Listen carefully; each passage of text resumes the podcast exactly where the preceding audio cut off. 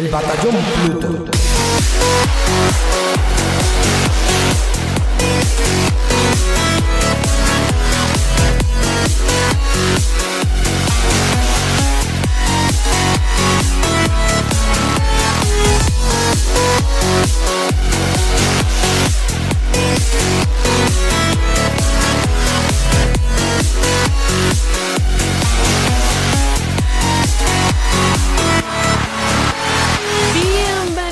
Queridos amigos, queridas amigas, una semana más aquí al Batallón Pluto, el programa sobre videojuegos más escuchado en Alexandria y el favorito de los bichos Buri.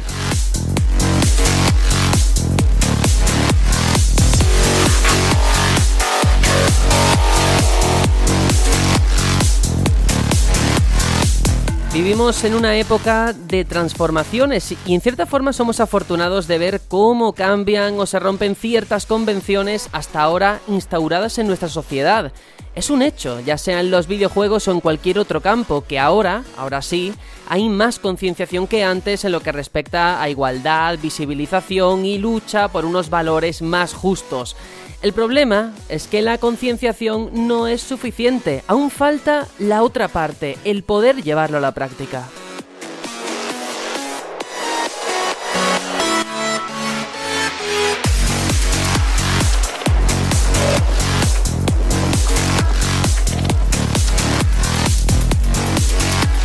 Esta semana me sorprendí a leer los resultados de una investigación llevada a cabo por Games Industry y de la cual se extraen datos que dejan entrever la gravísima brecha salarial que afronta la industria del videojuego en Reino Unido.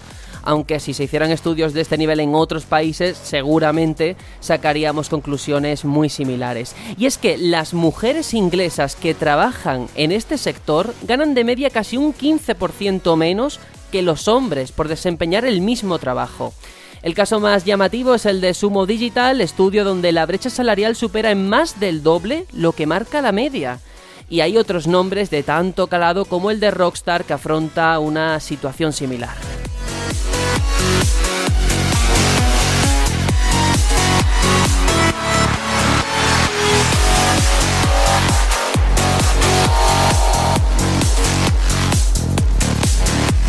Son empresas que no respetan la igualdad salarial y la diferencia en cifras es tan llamativa porque los altos cargos, que son quienes ganan más dinero lógicamente, están ocupados por hombres. Y aun con todo, yo me mantengo optimista. Considero que el simple hecho de que esto sea noticia, por muy absurdo que parezca lo que voy a decir, hace unos años se habría normalizado.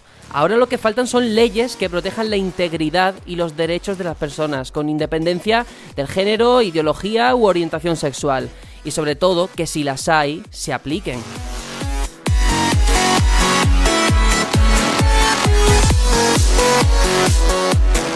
Y ahora ya sí que sí, quiero darle la bienvenida una semana más, ahora ya muy despierto a Tony, bienvenido, ¿qué tal? Eh, me volvería a dormir ya con estos comentarios, pero muy buenas, ¿qué tal? Muy bien, muy bien. ¿Cómo ha ido la semana? Bueno, dos semanas, porque hace tiempo que no te escuchamos por aquí. Sí, sí, sí, sí. Eh, bueno, bien, bien, no está mal, no está mal. Podría ir peor. No, ha ido muy bien, realmente ha ido muy bien. La verdad, la Semana Santa me fue súper, súper bien y, y la vuelta al cole, eh, pues también bastante bien. Muy bien, y has estado jugando a cositas, que yo te he visto capturas por Twitter y todo. Sí, he estado jugando, he estado desarrollando. He ido a una exposición de Disney en el Casa Forum que está súper bien. Y, buah, he hecho, he hecho muchas cosas, muchas cosas, de las cuales no todas se pueden contar. Hombre, claro, los catalanes hacéis cosas. bueno, Efectivamente. voy a dejarla ahí. Le doy la bienvenida, por supuesto, también una semana más a Aitor. Hola, hola. Hola, hola, ¿qué tal estáis? Yo quería antes de nada preguntarle a Tony si la exposición esa de Disney era del Disney nuevo o el viejo. O sea, como sé que el, el Disney nuevo no le gusta mucho, Eh, del Disney. clásico, ¿no? Del Disney en hiperclásico, o sea, de los orígenes de Disney. De cuando la temperatura corporal de Walt Disney aún estaba por lo normal. Con lo cual, sí, sí, sí. Pero echen falta a Aladdin, que es mi peli favorita de Disney, y no, no había nada ahí. Digo, ostras, tío. No puede ser, pero estaba súper bien. Había concepar muy distinto de cada personaje. Que si la sirenita en un, en un estilo artístico que no habíamos visto nunca, cosas que se planteaban. Era espectacular, estaba súper, súper bien. Entonces ya he reservado Kingdom Hearts 3. No, no, esa mierda para vosotros. Uy, uy, uy. ¿Cómo empieza. O sea, la semana pasada no vienes. Y esta viene ya atacando, de primeras. Muy mal, Tony, ¿eh? Viene guerrero. A ver, ¿sabéis a qué vengo yo aquí? Tarjeta amarilla. No, no, no, tampoco. Eh, mi- en mi caso, una semana de inicios, de comienzos. Empecé ya el fin de semana pasado con la andadura en, en Twitch. También he empezado un poco a hacer deporte, a prepararme, que ya se acerca el verano y hay que tener el tipi, pues un poco para enseñarle, claro. Muy bien, yo me asusté, ¿eh? Que cuando dijiste, no, me voy ahora a correr, y era la hora de la siesta después de comer, y digo, madre mía, eso es un delito, te puede haber dado no, un chungo, ¿eh? Que va, que va. Hombre, si hubiese hecho un solazo increíble, no, no hubiera salido, pero con el tiempo que hacía, no me importó nada. Bueno, bueno, ya, ya veremos fotos del cambio físico. A mí de- me, me encanta porque cuando me meto en Facebook o en Twitter, los mensajes patrocinados siempre me ponen, este es Alan, esto era antes de su transformación y me ponen anuncios así y es como si yo no lo he pedido. ¿Por Claro. qué? Pero bueno, estarás tú próximamente en esos anuncios. Claro, apareceré en ese feed. sí, este sí. era Hitor hace tres meses y este ahora. En fin. Bueno, hay que darle la bienvenida, por supuesto, una semana más. No puede faltar Juanjo. ¿Qué tal? ¿Cómo ha ido la semana? Hola, muy buenas a todos. Pues, bueno, nada, semana, yo he estado una semana soleada, bueno, aunque de vez en cuando tormentosa, porque esto de los mares caribeños es lo que tiene, que casi siempre hace sol, pero cuando cae, cae la de Dios. Y nada, pues los mares caribeños en Sea of Thieves han sido propicios. Una semana próspera. Ha sido una semana de, de- de juego en todos los sentidos, ¿no? O sea, hemos tenido a Way Out el martes, el miércoles hicimos también un directo en el canal de Aitor de Sea of Thieves, el viernes nos pasamos Dark Souls. Esto es una locura, ¿eh? Sí, mi mujer está harta ya de tanto, de tanto Normal. internet. Dice, ¿pero qué haces, tío? Digo, pues nada, pues yo jugar. Te Pues apuntas sí. a todas. Y es que yo a lo, a lo que me manden, a mí lo que me echen, yo, yo para adelante. Bueno, pues muy bien. Eh, nada, yo soy Sergio, presento esto y esta semana tenemos un montón de noticias muy chulas, buenas y positivas, gracias a Dios, que hay otras veces que hay mucha actualidad, pero no es tan favorable, ¿no? no esta semana no se ha muerto nadie, ninguna compañía está en bancarrota, bueno, una casi sí, pero todavía no. O sea, que, que vamos por buen camino y eso se agradece en este medio, ¿no? Así que nada, yo me quedo con eso y de todas formas ahora lo vamos a explicar en el sumario como siempre para contaros todos los contenidos del programa de hoy.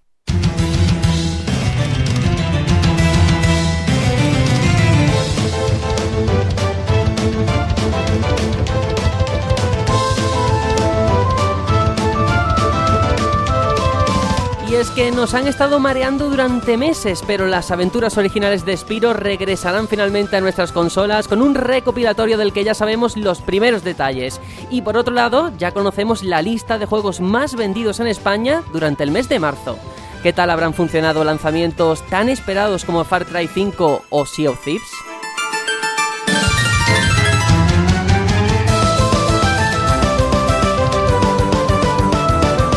Además, ya hay fecha para Spider-Man en PlayStation 4 junto a una edición coleccionista que va a llenar de telarañas nuestra cartera. Y aunque la actualidad también nos ha servido para hablar de otras noticias como el regreso de Splinter Cell, aunque no de la forma que imagináis, quedaos hasta el final porque tenemos un debate en el que ponemos sobre la mesa la moda de las remasterizaciones. ¿Qué le exigimos a estos remasters? ¿Vale todo con tal de tirar de nostalgia? Nosotros desde luego hacemos más cosas que jugar a títulos del pasado. Tony ha estado con Infernium y un servidor ha ido a la prisión para traeros una experiencia llamada Way Out. Todo esto y mucho más aquí en el Batallón Pluto. Comenzamos.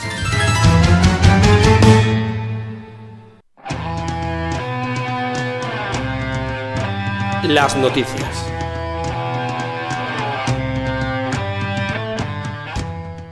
Y la primera de las noticias, por supuesto, si estamos ya en abril, significa hablar de lo que más ha funcionado en ventas aquí en nuestro país, en España, en cuanto a videojuegos. Esos títulos tan vendidos que eh, procedo a leer el top 10, empezando por el que está más arriba, en el 1, el más vendido de todos en las estanterías, ya no queda ninguno, y es Far Cry 5 para Play 4, seguido en segunda posición de FIFA 18, en tercera Kirby Star Allies de Switch, Super Mario Odyssey, Mario Kart 8 Deluxe, Call of Duty World War II, Splatoon 2, GTA V, The Legend of Zelda Breath of the Wild y cierra el top 10 Assassin's Creed Origins para Play 4. Bueno, eh, ver tan arriba. Bueno, hay muchas cosas que se pueden sacar, ¿no? Muchas lecturas de esta lista de los más vendidos, pero tenemos ese Far Cry 5 liderando, ese Kirby en tercera posición, al final van a llevar razón los de Nintendo, ¿no? Que eh, aquí en España y en Europa en general la gente quiere a Kirby. Y luego, pues bueno, una lista bastante completita y heterogénea, que eso siempre está bien. Eh, es que es verdad, puedes sacar un montón de lecturas de todo esto. Eh, entiendo la primera posición de Far Cry, al final yo creo que era el lanzamiento más gordo de, del mes. y claro, se ha llevado todos los, los logros, ¿no? A pesar de que podría pensar de que iba a ser otra vez macarrones recalentados, como alguna vez hemos, hemos dicho, pero no, parece que al final si te gustan los macarrones te los sigues comiendo. Eh, y perfecto, ¿eh? A mí pues Far Cry es una saga que me encanta y estar que esté ahí arriba, pues, pues genial, ¿no? Luego el, tema de Kirby me, me, sorprende. Ya no solo el tema de Kirby, sino eh, el número de, juegos de Switch que están ahí en ese top 10, eh, ese Zelda y ese Mario que continúan ahí, y el Mario Kart 8 Deluxe también, que estén ahí con, con Grand Theft Auto, con, FIFA, con los tres de siempre, ¿no? Me parece flipante. Y algo que he hecho en falta eh, en este top es, ya no voy a decir cualquier juego de Xbox One, he hecho de menos Sea of Thieves yo creo que era la bandera. Lo iba a comentar, claro. Fuera de este top 10, es que este ha sido el mes de Sea of Thieves. Y bueno, luego otros como Detective Pikachu, que entiendo que a lo mejor no, aparezcan dentro de la lista global. Sí es el más vendido para 3DS, pero no a nivel general. Ni No Kuni tampoco. Eh, a Way Out tampoco se ha quedado todo ahí. Sea of Thieves puede ser que a lo mejor con esto de la estrategia digital, del Game Pass, es una justificación de que no aparezca por la parte física, ¿no? Sí, sí, y, pero que además. Pero no hecho vende muchas consolas, ¿eh? Pero no está ni el primero en, One, ¿eh? El primero en One es Far Cry 5 y el mm. segundo era el Call of Duty, eh, pero el avance. No, no. Eran. Ostras. El Advanced Warfare, sí. Exacto. Entonces dices, tío, bueno, el avance de Warfare. Yo estoy seguro de que eso era, lo está comentando fuera de micro antes con los compañeros, que es porque este juego ha estado, o no sé si seguirá estando, por menos de 5 euros en Carrefour. Entonces, claro, se habrán vendido como churros, porque por ese precio, aunque se aporten en la caja, te lo compras. Porque es un juego antiguo, que no entiendo cómo ese juego está el segundo. No, es ni el último que lo que ha Claro, por eso digo que es un juego que ya tiene su tiempo. Ah, y quería hacer, entre las muchísimas lecturas que se pueden hacer, hay una que me apena bastante, y es que de los juegos de Switch, que son muchos, son cinco, todos son franquicias de Nintendo. Y eso no le viene nada bien a Nintendo. A Nintendo le viene bien que se vendan multis de Switch. Y de momento, mm, por lo menos aquí en España, no. Sobre la parte de Nintendo, eh, fíjate que antes fuera de micro, que todo lo, comentamos antes y luego en el programa nos repetimos más que el ajo, pero es lógico y normal. Que Juanjo, tú decías, yo una de las cosas que me llama la atención es la gran cantidad de títulos de Nintendo, de Switch, que hay en la lista. Para mí eso ya no es novedad, quiero decir, Switch ha petado, eso ya es un hecho y ya es innegable. Ahora a partir de aquí lo que hay que ver es eso, que sea una lista un poco más diversa. Yo, por ejemplo, la reentrada que hay de Splatoon 2, que está ahí, bueno, Mario, bueno, Mario Kart siempre está, pero Splatoon, que antes el mes pasado no aparecía, yo lo achaco un efecto direct. El Nintendo Direct que hemos tenido hace poco se ha notado mucho, ¿eh? En la reentrada De, algunos títulos. Bueno, decir que en nuestro Discord ha habido una epidemia y se han comprado, yo creo que han sido tres o cuatro. Mm, han empezado a hablar entre uno y otro. ¿Sabes por, qué? Porque quieren, querían formar parte del equipo de palomitas saladas en el Splatfest. Estoy seguro. ¿eh? Bueno, y además tú como entras así diciendo el equipo de bien, porque me acuerdo en el Discord diciendo eso, ahí condicionando totalmente al personal. Claro, claro. Pero, sí, ha llegado un momento en que tenemos 5 de Play 4, 5 de, Switch, y está ahí One intentándolo con ese Sea of Thieves que es su eh, su, su, vamos, su adalid en este, en este principio de año, que parece que no es suficiente, aún le queda un impulsito más, por lo menos aquí en España. Hay que ver aquí en España, es que en España el número de, consolas vendidas de One yo creo que llega a penoso. Mm, y que yo creo que Microsoft ya juega en otra liga, a otro mercado, en el, sentido de incluso Sea of Thieves. Ah, luego habría que segmentarlo en cuánta gente juega en One y cuánta gente juega en PC. PC. Claro, pero eso a ellos les da un poco igual. Yo, de hecho, lo tengo en las dos plataformas lo tengo descargado en las dos y dependiendo de cuándo o cómo, jugaré en una o en otra. De momento que he jugado todo en PC, pero es bastante posible que empiece a darle en One dentro de poco.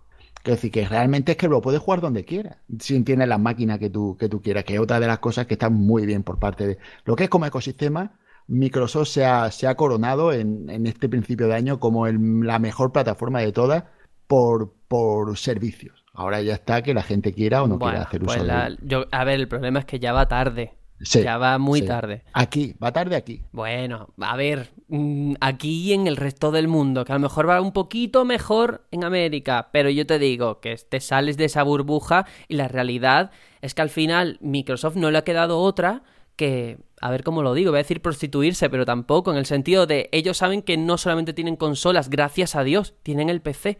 Y por eso se han volcado ahí, porque no, no tenían otra forma. Estaban en un callejón sin salida. Y ya está, pero bueno, a ver, sé que hoy vamos a hablar mucho de One, por eso tampoco quiero detenerme. Yo sé que hoy tú vas a ser el abanderado de Sea of Thieves y me parece genial, hay que reivindicarlo. ¿He Pero... dicho en esta sección Sea of Thieves? Sí, ya lo he dicho, perdón, Sí, perdón. claro. Pasa a la siguiente. Amigo, únicamente por terminar, ¿eh? por no detenernos aquí, me llama la atención eso, que no esté Nino Kuni, que luego tú, Juanjo, dices, es que Persona 5 tal. Pues fíjate un título que ha venido traducido, muy bien traducido y localizado al español, es cierto, con su doblaje en inglés, vale, pero el nivel del- de los textos es impresionante y que no esté en el top 10. Pues bueno, refleja una realidad que el género predominante a nivel mundial a día de hoy no es el RPG. Y eso es no, evidente. Está, está el décimo en, en Play 4, que eso no está nada mal. El décimo en Play 4, o sea, ni a Sí. nivel general. Sí, pero a mí lo me la- parece muy bajo, ¿eh? Muy bajo. Solo ha salido, eh, de momento eso está en Play 4 y en PC. Bueno, vamos, los de PC en físico es que creo que ni estará. No, no, Eh, no. Ni la especial tampoco. creo. Entonces, la única Claro. versión física que hay en, en Europa o en España es la de Play 4. Ya, y está el décimo pero- en Play 4, está bien. Bueno, bueno. Aparecer décimo en una lista hecha solamente de títulos de Play 4, a mí me parece bajo. Es como decir, no, es que yo aparezco en el puesto 83 de discos más vendidos en España. Ya, ya, pero es que mm, aparecer el número 83, eso es que te lo hayan comprado 10 personas. ¿Se venden discos en España? Pues ahí está. Eh, tú mismo te has respondido.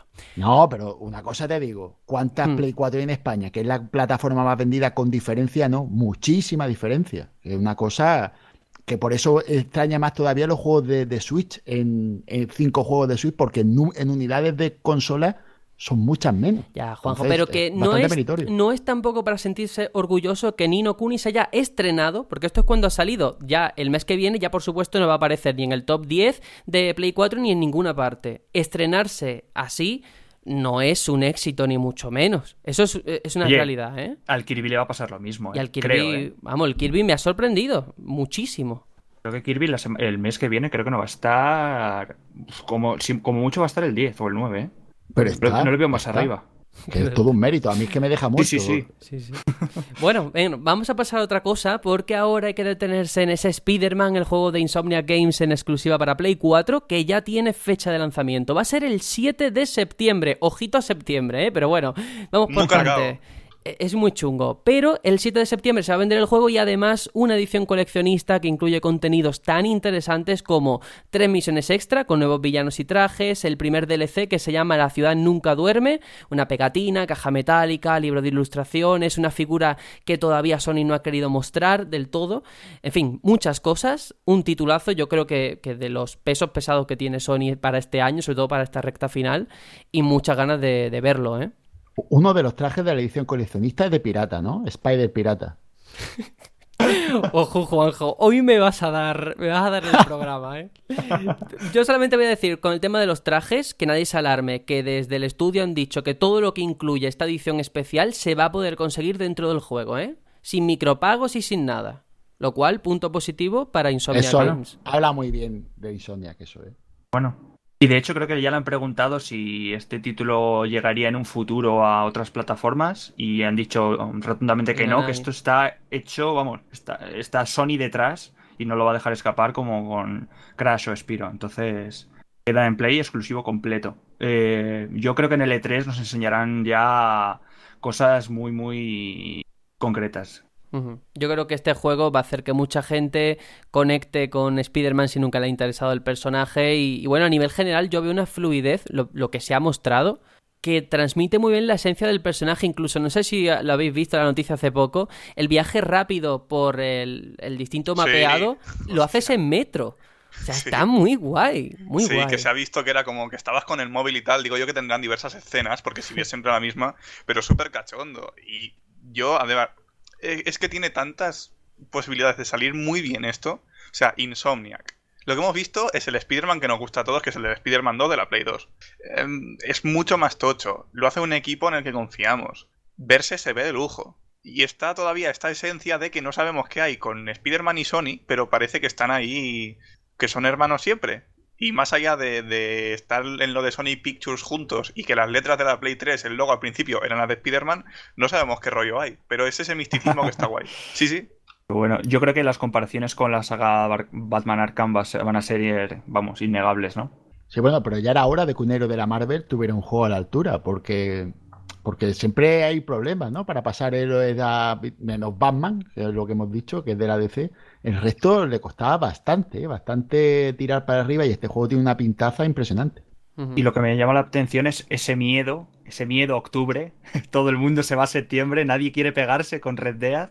Es que yo creo que al final mmm, estábamos equivocados. O sea, ha sido un McGuffin. Todo el mundo creyendo que el problema era octubre y el problema es septiembre, ¿eh? Sí. O sea, Red Dead al final se va a quedar se va a quedar solísimo. Sí, sí, sí. No, pero viene a Red Dead le viene perfecto porque te, te claro. gasta el dinero en septiembre. Bueno, para el que tenga, a, claro, para el que tenga dinero, sí. Claro. Hombre, tío, la, la, gente suele cobrar de mes en mes. Bueno, ah, sí, no jodas. Depende. Pero sí, Vamos, digo yo, no sé. No, yo, hasta, yo... hasta, el paro lo pagan Jordi Cruz, sí, sí. Por favor, yo solamente quiero decir eso, que Spider-Man está, está volviendo a recuperar la esencia del personaje, ya no solamente con el juego, que ya veremos cómo sale, yo creo que bien, sino también con las películas. Eh, Homecoming ha sido un, una pedazo de película. Si no la habéis visto, vedla, ¿eh? Muy guapa. Sí, está muy bien, te ríes bastante. Pues sí.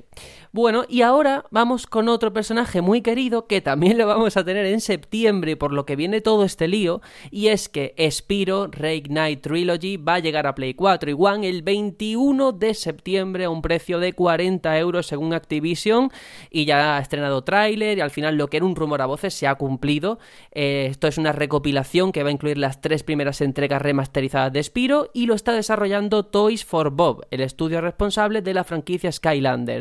¿Qué va a incluir? Pues los más de 100 niveles de la saga Spiro, se van a mejorar los gráficos y los escenarios, de los controles también se van a actualizar, las cinemáticas las han rehecho, tiene un nuevo sistema de iluminación, en fin, se ha tocado absolutamente todo para volver a ver a este personaje que tanta, eh, pues tanto cariño tenía, ya estaba Crash, vamos a tener Medieval, pues el que faltaba era Spiro, el 21 de septiembre, ya digo, para One y Play 4. ¿Qué pasa con Switch? De momento nada, se ha filtrado en la store de Nintendo algo. Ya no está. Y ya no está. Claro, ha sido un error. Estaban esperando un direct, no sé. Pues lo primero que me sí. eh, viene a la mente es pensar por qué han elegido esta desarrolladora y no Vicarious Vision, que fue la que se encargó del, del de Crash y les salió bastante bien. Pero claro, luego hilas y dices que, claro, este, este estudio fue el que está detrás de Skylanders y al final es el que ha tenido mm, más familiaridad con los últimos Spiro, con las últimas apariciones de Spiro en videojuegos, ¿no? Entonces puedo llegar a entenderlo, ¿no? Y en cuanto al, juego en sí, bueno, lo de remaster se le queda corto, ¿no? Esto es un remake como fue el primer Crash, toda regla, y se ve de lujo. Caerá segurísimo. Pero vamos, que sí va a caer. Yo, ahora que sé que el Crash va a salir en Switch y que este tiene toda la pinta de que también, estoy pensando en tenerlos todos en Twitch, menos Ratchet and Clank, que obviamente pues va a ser que no. Pero estas dos mascotas en Switch es como, hostia, llevármelas a todos lados, esto puede estar muy bien. Pero eso, eso es un punto fetichista o que te da el morbo de jugarlo. Morboso. Claro. Totalmente. Porque realmente te da igual si te pone en un punto técnico, ¿no? Tú dices, bueno, en una consola o en otra. Pero bueno, sí, sí. Bueno, depende. Aquí o quieres más portabilidad o quieres más resolución o mejor calidad en cuanto a imagen y tal. Mm. Eso ya depende. A ver, yo el, el, principal problema que veo, y lo digo de verdad, es la fecha. Este juego era idóneo para sacarlo en verano. Uh -huh. ¿Qué, ¿Qué, ha pasado? Que ob obviamente el juego no lo tienen para verano. Eso es un hecho. Pero es que fijaos, tengo aquí la lista de títulos que tenemos en septiembre. Que por mucho que digáis que no es el mismo target, el dinero que entra es el mismo. Y el que sale, ya veremos. Porque tenemos Dragon Quest 11 el 4 de septiembre. Spider-Man el 7 de septiembre, Shadow of the Tomb Raider, que yo creo que va a ser la gran perjudicada, el 14 de septiembre. Otra vez. Sí, Spiro el 21 sí. y FIFA 19 que se rumorea que también va a salir en septiembre. O sea que vaya mes, mm. vaya mes. Sí, finales de septiembre seguramente. Es un mes tocho, ¿eh? es un mes bastante tocho. Pero también es lo normal ¿no? también. Mm. Sí, lo raro fue el año pasado, bueno, sí, el año pasado ya, 2017, que fue agosto un mes hipertocho. Yo creo que nadie se esperaba eso y dijeron todas, pues lo sacamos en verano que no hay nada. Y, y de decirlo eso, que si el Splatoon 2, que si el no sé qué, y fue una locura, pero esto ya es lo más normal, que sean más en septiembre y vamos, o sea, tener Septiembre todo esto en noviembre va a ser. Ya, Tony, sí. pero yo como propietario de una Play 4 que no juego en PC, yo tengo Dragon Quest 11, que ya sabéis que eh, el plato fuerte es Play 4 en consola porque no está en One. Spider-Man exclusivo de Play 4 también. Ahora el Spiro. Claro, al final yo tengo que elegir.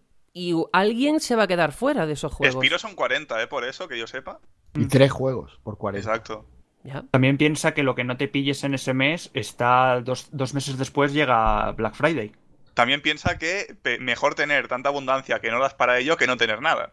A ver, que yo, yo pienso en todo eso, pero también pienso que Spider-Man, por ejemplo, por poner un caso, salga el 7 de septiembre, es que le da igual porque Spider-Man va a vender sí o sí, ¿vale?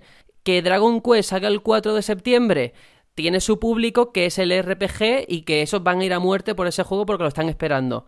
Shadow of the Tomb Raider, yo creo que está ahí en tierra de nadie. Y Spiro, el tema es que yo de verdad creo que es por la estructura del juego muy típico de verlo en verano. Entonces, bueno, Sí, sí, sí.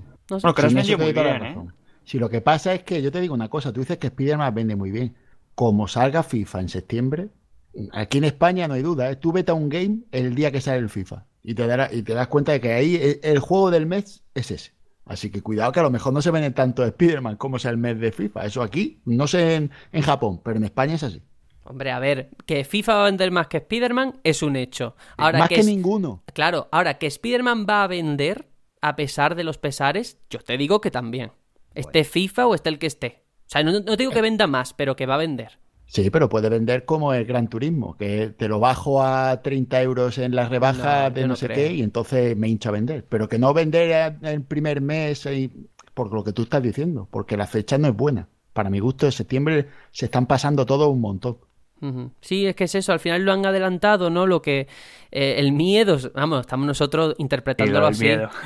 lo de la, la teoría del miedo, del Red Dead Redemption, y bueno, mm, yo ya digo, el problema es ese Tomb Raider, porque todavía los demás tienen su target, su público, pero Tomb Raider, ya desde la propia presentación que lo comentamos aquí, que no ha causado casi nada de ruido, y eso que tenía la película en cartelera y todo, yo no sé qué va a pasar cuando salga el juego.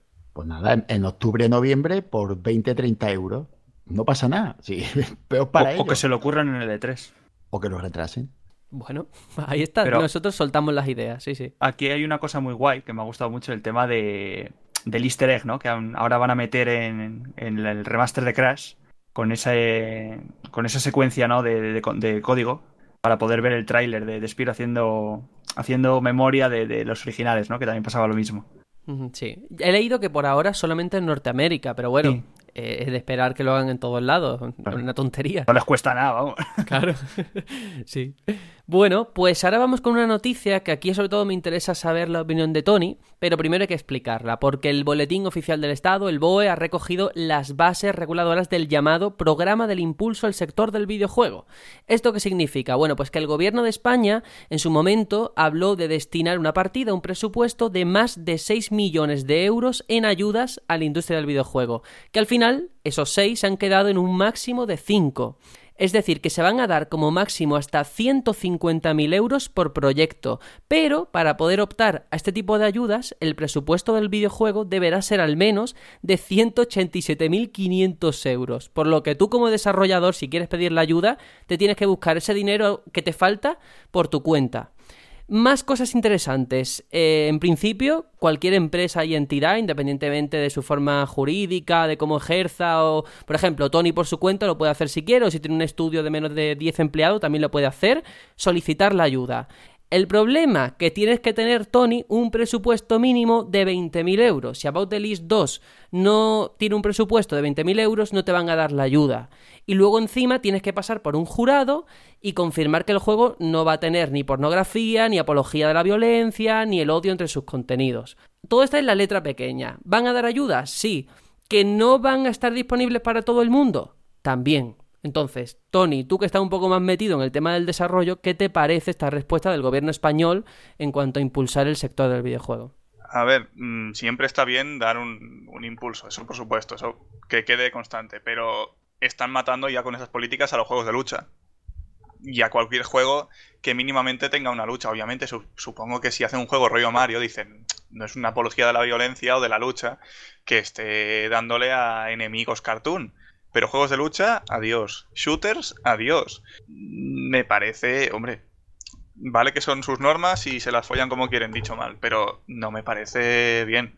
El tema de presupuesto no es un presupuesto nada alto, al fin y al cabo, eh, un juego lo normal es que se haga en equipo y un equipo mínimo de unas 3, 4 personas eh, ya se comen esos 20.000 euros en menos de un año, con lo cual eso tampoco creo que sea ningún problema. Eh, lo del jurado, ya lo he dicho, el tema de la violencia no me parece bien. Eh, lo de la pornografía sí que me parece que, bueno, hay, hay que regularlo.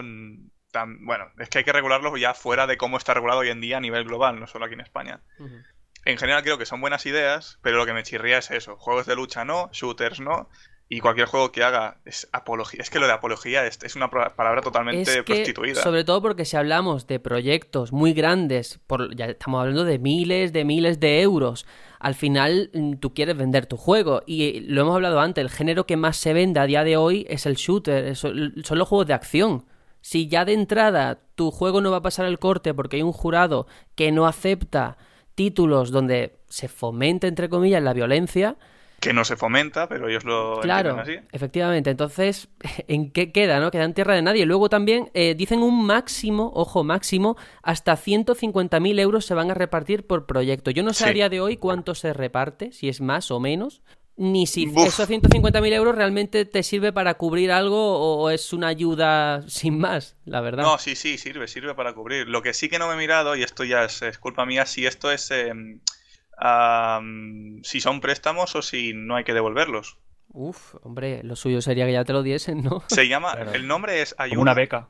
Claro. El- el nom- Sí, el nombre es ayuda. Si el nombre es ayuda, en principio no hay que devolverlo. Claro, no, hay que, no hay que préstamo. devolverlo, esto es una ayuda. Entonces, Vale. lo- o si lo tienes que devolver, seguro que sin intereses ni nada de eso. Es decir, Vale. lo que te dan ya lo devolverás, con, será unos cómodos plazos o lo que sea. Yo lo que creo que está mal es el modo. Bueno, aparte de que pienso que es poco, mm, si quieres, No te creas, ¿eh? Si quieres fomentar una industria, echa toda la carne en el asador. Y si no, di que no. Pero no, a mí esto me parece un, un poco a media. Y el modo, así en plan jurado, y este contenido no, y esto no. Pues que lo del jurado. Tío, a vamos ver a ver, esto. Si- esto si no el- es una cuestión de gustos, esto es un negocio.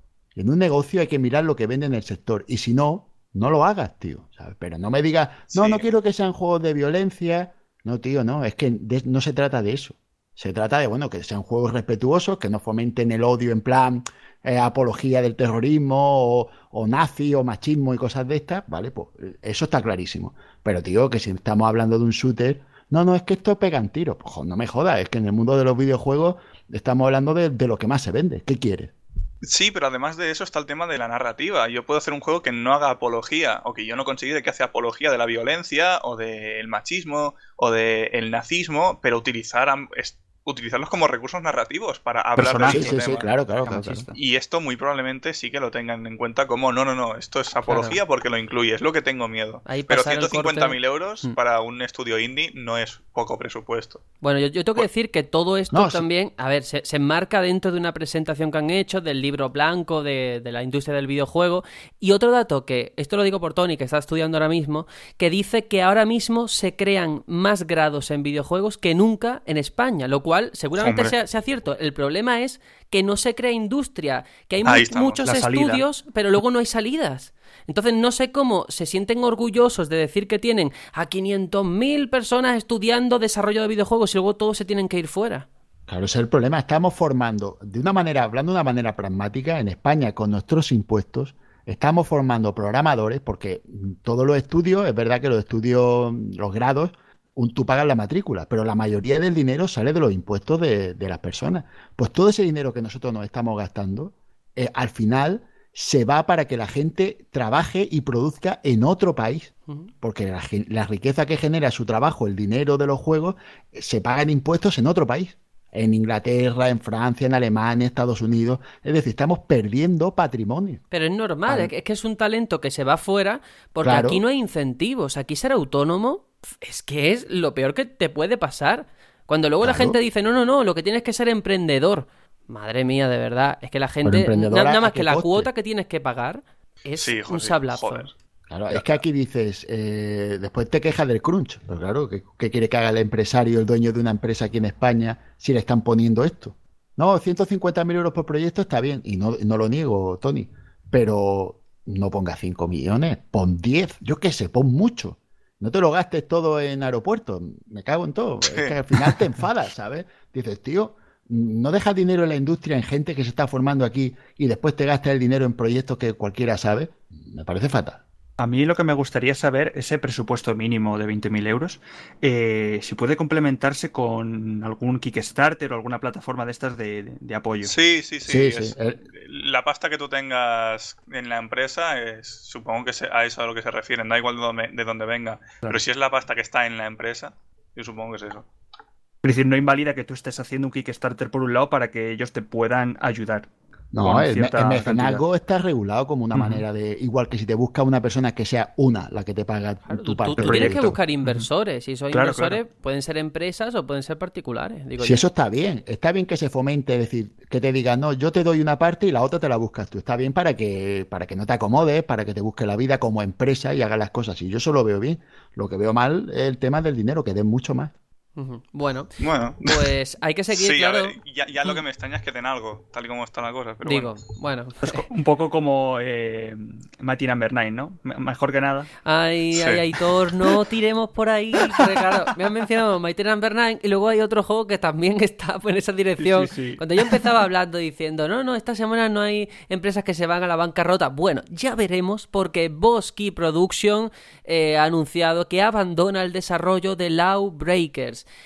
El estudio reconoce que no han alcanzado la audiencia que necesitaban para poder financiarse y así seguir desarrollando el juego de la manera que ellos habían planeado antes del lanzamiento. ¿Qué pasa? La gente dice, bueno, pues hacedlo free to play. Pero ellos dicen que no, que eso no va a ocurrir porque necesitan una cantidad de recursos que no parecen que estén dispuestos a dedicarle al juego. Que ellos dicen que sí, que, de momento van a seguir dándole soporte y que incluso van a ver si pueden darle una segunda oportunidad, pero que reconocen que ya están trabajando en otro proyecto y que Ha sido un fracaso. De hecho, yo me acuerdo que en su día culparon a la moda de los Battle Royale como responsables de la mala recepción que tenía ¿eh? el juego. Pero bueno, la realidad es, es- es esa, que teníamos 14 personas en Steam jugando a Lawbreakers. Pero Lo de echar ¿cuánto mal estará? ¿Cuánto mal estará para que no lo quieran hacer ni free to play? Quiero decir, decir, no es que no nos merece la pena ni pagar el servidor. Es que mm, tiene que No, ser claro. pésimo. Que hay 10 pésimo. personas jugando, no, es que, que, que van a pagar para, de micropagos para mantener el proyecto. Pero ¿os va, acordáis cuando ellos decían, no, no, no, esto es en PC, que la gente es muy mala y tergiversa la realidad? En Play 4 nos va aceptable. ¿Os acordáis de esa noticia? Sí, sí, sí. Pues ya no va aceptable. Vaya por Dios. Pero eso de echar balones fuera y decir, no, es que los Battle Royale, es que el PUG, el Fornite no, nos han destrozado. Mm, Hay que mirar a Overwatch. Overwatch sigue tan sano como el primer día. Quiero decir, a lo mejor el problema está en, en ti, en cómo has hecho las cosas. De hecho- en cómo has vendido tu producto. Claro, y de hecho, esta misma semana, eh, los responsables de Overwatch han dicho que ellos no tienen pensado incluir un modo Battle Royale. Lo cual es interesante, ¿no? Como la Claro. propia competencia dice, no, no, que nosotros no tenemos la necesidad No, de claro. incluirnos eh, en esa moda. Es que para Uf, qué. si hace Blizzard un Battle Royale, se, se- se cae el mundo. Pero bueno, yo entiendo también que los free to play no es aquí el arca de Noé ni lo que va a salvar a la industria, ¿eh? Mira Battleborn. Mm, Battleborn se la pegó en un inicio y en un final, por muy free to play que se volviese. Sí. Y a mí, yo sigo diciendo, me da mucha pena que Battleborn se la pegase así cuando en la caja pone de los creadores de Borderlands. Me, me- es que Por eso me lo compré jode el corazón. Normal. Bueno, los creadores pero- de, pero- de Borderlands también hicieron el juego de Alien Colonial Marines. Ahí lo dejo. Hostia, ¿en serio fueron ellos? Claro, Ah, fue Gearbox. Gearbox, es verdad. Gearbox, claro. Vaya, vaya metida, ¿eh? Que hicieron ahí. Que lo cancelaron pero- hasta para Wii U. Para Wii U. Cancelaron el, un juego. con el alien chiquito de la calzada. Madre Sí. mía. Pues nada, que Sí. tengan mucha suerte en su próximo proyecto, porque siempre es una pena, ¿no? Que, que- que- que la gente se quede sin trabajo, que cierren estudios, así que esperemos que, que lo hayan puesto en la en el siguiente proyecto. Pero sobre todo sin ser eh, tan pretencioso o, o esas ínfulas que tenía de no, no, que yo soy Cliff Lezinski, el, el padre del shooter moderno y que ahora con Low Breakers, bueno, esto va a arrasar y va a acabar con todos los demás juegos que hay del género. Al Bueno. final, ¿qué ha pasado? Que no, no se han cumplido las expectativas. Espero que les sirva esto de cura de humildad. Exacto. Si le sirve para eso, para que se le baje un poco los humos, pues mira, algo bueno ha Algo tenido ha esto, porque Mm. perder a Cliffy, eso no, eso no sería bueno, porque la verdad es que es un tío que, que, que es, es un, un genio, es un genio, y, y no se tiene que perder ese genio. Pues sí, ha hecho una cosa muy bien este hombre que metió que fue el tema de las coberturas. Las coberturas tal y como las entendemos hoy en día, gracias a Gears of War, son las que son. Y bueno, la última noticia que traemos esta semana, porque Ubisoft ha traído, ha presentado los contenidos del segundo año de Ghost Recon Wildlands, que va a incluir nuevas misiones y trajes, tanto en el modo campaña como en la experiencia PvP de Ghost War. Eh, los primeros contenidos ya están disponibles en el momento en el que salga este podcast, el 10 de abril, con las llamadas Special Operation, y una de ellas va a contar con temática de la saga Splinter Cell. Todavía no se saben ningún tipo de detalles ni nada, pero es curioso que este anuncio llegue tras numerosos rumores que situaban que esta saga de acción iba a estar de vuelta. Primero en marzo, yo me acuerdo cuando una tienda ya había listado este Splinter Cell para, para este mismo año, y luego rumores de que en el E3 vamos a tener noticias. No se sabe si esto será cierto o no, pero Splinter Cell asoma la patita, aunque sea de esta forma, en Ghost Recon. Muy bien. Sí, lo que me falta por confirmar es si este contenido es de pago o gratuito. Pero entiendo que si es contenido del segundo año, entiendo que habrá un segundo Season Pass. Hmm, Tiene toda la pinta. Yo no sé si tú que estás más metido en el juego o que al menos Bueno. le dabas caña en aquel Sí, sí. momento, pues, eh, pues eso, ¿y ¿por qué lo dejaste o, o no sé? No, bueno, yo hice la campaña, me hice las, las expansiones que salieron en su momento y lo dejé de jugar porque había otras cosas que ponerse y no había tanta actualización de contenido como para volver a abrir el juego, ¿no? No sé qué tendrán planeado. Yo creo que al final Ubisoft mm, quiere intentar, eh, pues, promulgar eh, la ruta, la hoja de ruta que ha tenido Rainbow Six, que le está yendo bastante bien, con el resto de sus, de sus sagas, ¿no? Yo creo que con Ghost Recon Wildlands va a intentar hacer lo mismo. Pero claro, el, el tema es que mm, para mí la, la- la parte de PvP, esas Ghost World, no me llegaron a enganchar tanto. Sé que hay gente que, que les gusta mucho y que juegan habitualmente, pero no sé, a mí no me resultan nada, nada divertidas en comparación con Rainbow Six. Claro, a ver, yo entiendo que lo de Splinter Cell es un reclamo, pero no sé si va a funcionar muy bien, porque es un reclamo como todas las compañías que tienen sagas importantes en su haber. Yo me acuerdo de, de Crash antes de, de que tuviera la remasterización en Skylander, cuando se presentó por todo lo alto, o, o Conker en Project Spark que era horrible. Y claro, a mí me da la sensación de que Ubisoft dice, bueno, tenemos una saga aquí, que a lo mejor hay un público que lo espera y que no hemos anunciado todavía, pues vamos a ver si suena la flauta, lo ponemos por aquí y así matamos dos pájaros de un tiro. Puede ser. Bueno, hablamos O- hace poco de los crossovers, Sí. del tema de meter otros personajes en otras sagas Cierto. como reclamo.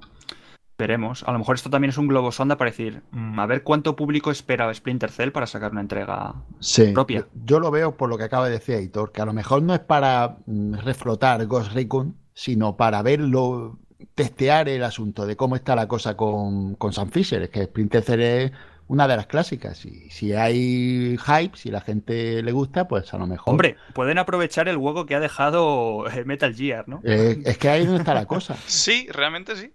Porque ahora mismo creo que no tiene la competencia que tenía antes, porque no sé qué tal habrá funcionado esta última entrega, pero obviamente ya no es lo que era en cuanto ¿Cuál es? a, ¿El a Survive? gameplay, el Survive. Ha funcionado bien, ¿eh? Sorprendentemente ha funcionado bien.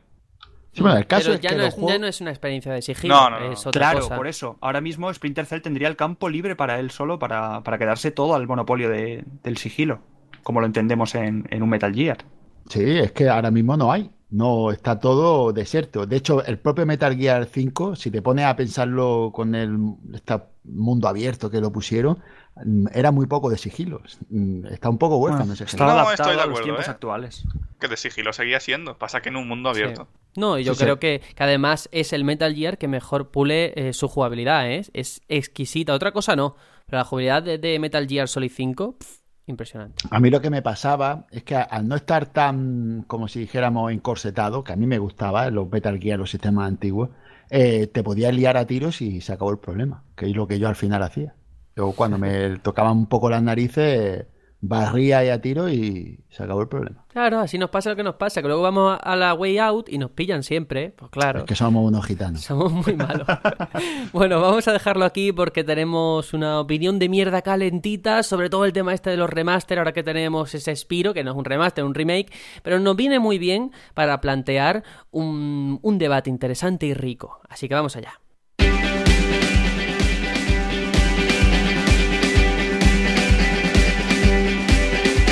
Que no pase un día sin que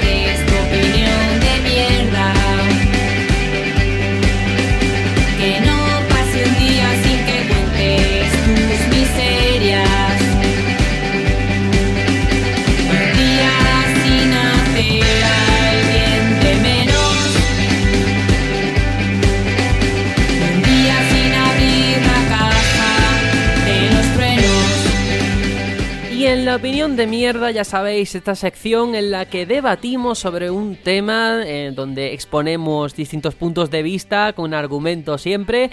Vamos a tratar todo el tema de los remaster, pero antes recordamos la encuesta sobre el debate de la semana pasada, lo hicimos de forma express porque se nos fue de la cabeza prácticamente, en el que os preguntamos si habíais o si pirateáis videojuegos o lo habéis hecho en el pasado. Ha ganado con un 69% que ya no, pero antes sí pirateaba. Con un 20% sí y lo sigo haciendo, con solo un 9% que lo hacen en PC como forma de demo, de demostración para ver si luego se lo compra o no, y por último, con solo un 2%, ese 2% admite que nunca ha pirateado. Wow, unos resultados yo creo que esperados, ¿no? Que dice mucho también de nuestra audiencia, que a día de hoy no piratean, pero en el pasado pues sí que lo han hecho. Lo que más me gusta de esta encuesta es que se nota o se huele mucha honestidad. Quiero decir, nadie ha dicho, eh, pues a la, a la primera no voy a votar, ¿cómo voy a votar así y lo sigo haciendo, no? Sino que han tenido la valentía de, de- de decirlo, ¿no? La gente que haya dado esa opción. Y eso, pues, me, me- me gusta, ¿no? Que haya una audiencia tan, tan honesta a la, a la hora de expresar cómo son o cómo ven las cosas. Sí, que- No, habla, habla, Juan. No, solo decir que, que una quinta parte de, de la gente que, que ha votado, el 20%, haya dicho que, que sí, que lo sigue, que sigue pirateando, mm, es una cifra alta, eh, hay que tener en cuenta. Pero para lo que ha sido este país, la cosa está bastante bien. Sí, Es lo que iba a decir, que en este país la cultura antes era muy de piratear, todo el mundo lo hacía, pero todo, o sea, aquí todos lo hemos hecho, no, no me jodas. Sí, sí, sí. Y incluso con consolas pirateadas, la industria de la NASA en este país, la, NES falsa, fue, vamos. Claro, luego empezaron a llegar los anuncios de no piratees y pirateas tal, no sé qué, no había esa información. Cuando llegó esa información ya todos pensamos, "Mm, vale, hay que replantearnos un poco las cosas. Y muchos dejamos de piratear, como muchos otros siguen pirateando hoy en día, incluso juegos gratis. Mm. Al cabrón que me ha pirateado a Bautelis le voy a cortar los huevos. Qué aburrido estás, Dios. hijo de puta. Madre mía, pero Tori, a ver, que una gran mayoría diga que ya no piratea también se traduce. A ver, también tiene una explicación, y la explicación es tan sencilla que hoy, hoy día es que es tan fácil jugar. Te regalan juegos en los bundles, o lo tienes por dos duros, las ofertas continuas, que lo comentaba Hitor, porque esto lo dijo él. Eh, que si Amazon ahora también te da juegos, los del Hay, Plus. menos, hay, hay los más tal. excusas para comprar que nunca, porque está todo muy barato y juegazo. Claro, claro, a eso me Sí, refiero. que hoy en la día cuestión ya... es la alternativa. Si no hay Claro. alternativas, pirateas. Y después, con respecto a lo que decías de la NASA, Tony, es que quería recalcar, porque me he acordado, en muchos aspectos la NASA era mejor consola que la, que la NES, porque la NES le costaba más eh, cargar juegos por el sistema que tenía de, de meter el cartucho dentro de la consola. Es- esa, esa pestaña que había que había que darle hacia abajo fallaba. Y la NASA era multi, era mundial, valía para todos lados, y la NES era PAL, y no PAL completa, sino PAL de región. Había PAL A y PAL B. Decir, que encima estaba súper limitado. Eh, Al final la NASA era mejor en consola que la NES. Fíjate la- las cosas que tenía la- el, el mercado. Bueno, pero... Y hasta aquí la sección de Juanjo. Claro, lo- los tiempos... No, pero muy bien explicado, sí señor. Los tiempos han cambiado, lo decía Bob Dylan, y claro, eh, estamos hablando ahora de pasado, estamos en 2018 y estamos con todo el tema de los remaster, juegos muy No. queridos. ¿Qué dices, Sergio, Juanjo? Sergio, ¿Qué Sergio, pasa? espérate. ¿eh? No, no, es que, que hay que destacar que hay una persona Sí, la quiero Un- conocer. Que ha, eh, ese 2% es uno, no puede ser más. Eh, una persona que no ha pirateado nunca. Por favor, es- que nos Es escriba. un dios de la tierra, ese hombre no es español. Es un alemán que ha venido aquí y ha ¿Quién te ha dicho que es hombre? O Bueno, mujer, perdón, perdón. Escuchadme, perdón, por sí, favor, sí. ¿podemos continuar con el programa? No, tío, es que esto es destacable, Sergio. Esto Ya es muy pero, destacable. ya, pero es que tenemos un debate muy interesante, luego no nos queda tiempo para hacer otras cosas y luego me metéis caña. Vamos a ver, estamos ahora mismo hablando de remaster. Tenemos ese Spiro, que yo sé que estáis locos, que lo habéis reservado, que estáis esperando la versión de Switch, que habéis dado el coñazo por el WhatsApp, por el Discord. Tenemos otro remaster reciente, o remake, como lo queráis llamar, el del Crash, el del Devil May Cry, todos estos juegos. Y claro, estamos este, esta moda, esta aluvión, esta generación que no es retrocompatible, que ya sabemos lo que ello conlleva. Y yo os pregunto, de cara al día de mañana, que siempre tenemos nuestra lista de la compra con remaster que nos gustaría ver de juegos de nuestra infancia, ¿qué le pedimos a un remaster? ¿Vale todo o no vale todo? A ver, Pues dependiendo del caso. Es que creo que aquí mm, eh, entra muchas cosas en, conflicto y luego hay que mirar juego por juego. Yo lo que estoy viendo es que hay varias empresas que están aprovechando esto de los, la moda del remake, del remaster, para colarnos juegos mm, con menos trabajo del que deberían tener. eh, quiero decir, hace poco jugué y lo traje aquí, esa Ezio Collection, que me parece que hicieron un tra- trabajo bastante pobre para, para llevar a Assassin's Creed 2 y la Hermandad y, Revelation a, la- a las consolas de actual generación, ¿no? Eh, y sin embargo, otros como, como Wind Waker, que son mm, remasterizaciones muy, bien valoradas, pero pienso que esta primera, y tengo muchas más eh, aquí apuntadas, creo que aprovechan eh, eso, se aprovechan de- de- del, del fenómeno de la moda para intentar colárnosla, ¿no? Eh, creo que el trabajo es muy paupérrimo para lo que debería ser. Claro, yo veo un problema porque por un lado quieres respetar el- el- la obra original, pero por otro es cierto que con el paso del tiempo hay mecánicas que han envejecido o que ya no funcionan tan bien. Entonces tienes que estar en un punto medio como compañía de decir cuánto dejo del original y cuánto puedo renovar, ¿no? Porque, por ejemplo, el Devil May, May Cry HD que ha salido hace poco, ya digo, igual mm, se siente que son los mismos juegos de Play 2 que lo han traído ahora al presente. Y cuando hablábamos de llegar a Spiro HD, el- mi problema, lo que yo me preguntaba era, bueno, pero es que cuando yo jugaba en la primera Play, en la jugabilidad ya era tosca en aquel momento. Si lo dejan tal cual, mm, creo que es un fallo. Pero claro, si lo cambias, a lo mejor hay gente que se molesta, ¿no? Entonces, ¿cuál es el punto medio? No lo sé. No, y ya no que se moleste, es que el juego está hecho para jugarlo de una manera concreta. Claro, Yo me voy a ir. Me voy a ir a otro, a, otro remaster que va a salir ahora dentro de poco, que es el de Dark Souls, que se han quejado en el tema de, del rodar, porque Yo quiero hablar de eso, sí. eh, se rueda a la mitad de velocidad, a la mitad de puntos que en el Dark Souls 3. Es decir, en el Dark Souls 3 puedes rodar a 10 creo que son 16 direcciones y, eh, y en este son 8, ¿vale? 8 direcciones para rodar. Es la mitad. Y la gente, es que ¿por qué no se rueda a 16? Pues simplemente porque la jugabilidad, los personajes donde están puestos, la velocidad de, de los NPC, de los enemigos, está todo hecho para que juegues en ese número de direcciones, porque si lo cambias, no te vale el juego, es otro juego. Entonces tienes que hacer otro Dark Souls. Exacto. ese no es el, el espíritu de Dark Souls. Yo quiero jugar a Dark Souls y quiero que me lo remastericen para poder jugarlo en Switch y, y para poder tener todas las opciones vigentes actuales del juego que ya no puedo jugar porque está en unos formatos. Pero es que eso me parece enmascarar un trabajo pobre de, de la compañía que se encarga del- de, la remasterización. Quiero decir, hablando de Dark Souls, eh, ya, ya que estamos con él, eh, al final lo que han hecho es darle la iluminación del 3, sí, eso está guay. Menos La de mejora en el online, que también está guay. Pero realmente todo lo demás, los modelos ya los tenían. Están usando modelos de, de alta, de, que ya los tenían creados. eh, y el resto no lo han tocado. Yo me esperaba una, una jugabilidad como el 3, más rápida. Claro, Pero es que sí, pero... no puedes Pero es que jugar es totalmente Souls. distinto lo que quieres. Tú quieres un Dark Souls 1 metido. No, pero a ver, Con la jugabilidad yo del 3. o- os pregunto, Claro, o- adaptado a lo de ahora. Os cuestiono simplemente para que lo reflexionéis. Y es que los juegos de antes, que ahora nos traen al presente, todas esas cosas que tanto queremos o que damos por hecho, ¿son decisiones creativas o se hacían porque eran limitaciones de la época? Y no hablo de Dark Souls, porque yo no soy Claro. entendido de Dark Souls. Pero hay juegos que tú dices, bueno, en aquel momento, eh, perdón, Silent Hill, el tema de la niebla, en aquel momento es porque se tenía que hacer así. Si ese juego se hubiera hecho a lo mejor en 2015 o 2018, no hubiera niebla, habría otra cosa. Por ejemplo, Claro. Wind Waker, que, que tanto lo alabamos, cuando ha habido la oportunidad de renovarlo, sus propios creadores han sido los primeros en decir toda la parte de la búsqueda de la Trifuerza nos la ventilamos porque Claro, y ningún problema. no funciona. Y ya está, claro. Pero es que depende, depende de- del cambio, que es lo que haga con el juego. Porque es verdad que la limitación condiciona el juego, y eso es así. Todos los juegos están condicionados por la limitación de la máquina. Y quien diga que no, no sabe de lo que está hablando, porque es que eso es la lógica. Em, pero al final, eh, lo que quiero decir es que tú al juego que quieres jugar, eh, tú tienes que ver al que quieres jugar. Yo no quiero jugar a Dark Souls 3 en Dark Souls 1. Yo quiero jugar a Dark Souls. A mí me gusta la jugabilidad de Dark Souls porque es distinta de Pero Dark tú Souls no 3. crees que hay cosas que con el tiempo se han añadido que se pueden integrar en, en esta remasterización Claro, que no Para hacerlas afectan. menos engorrosas. Claro, claro, ahí estamos.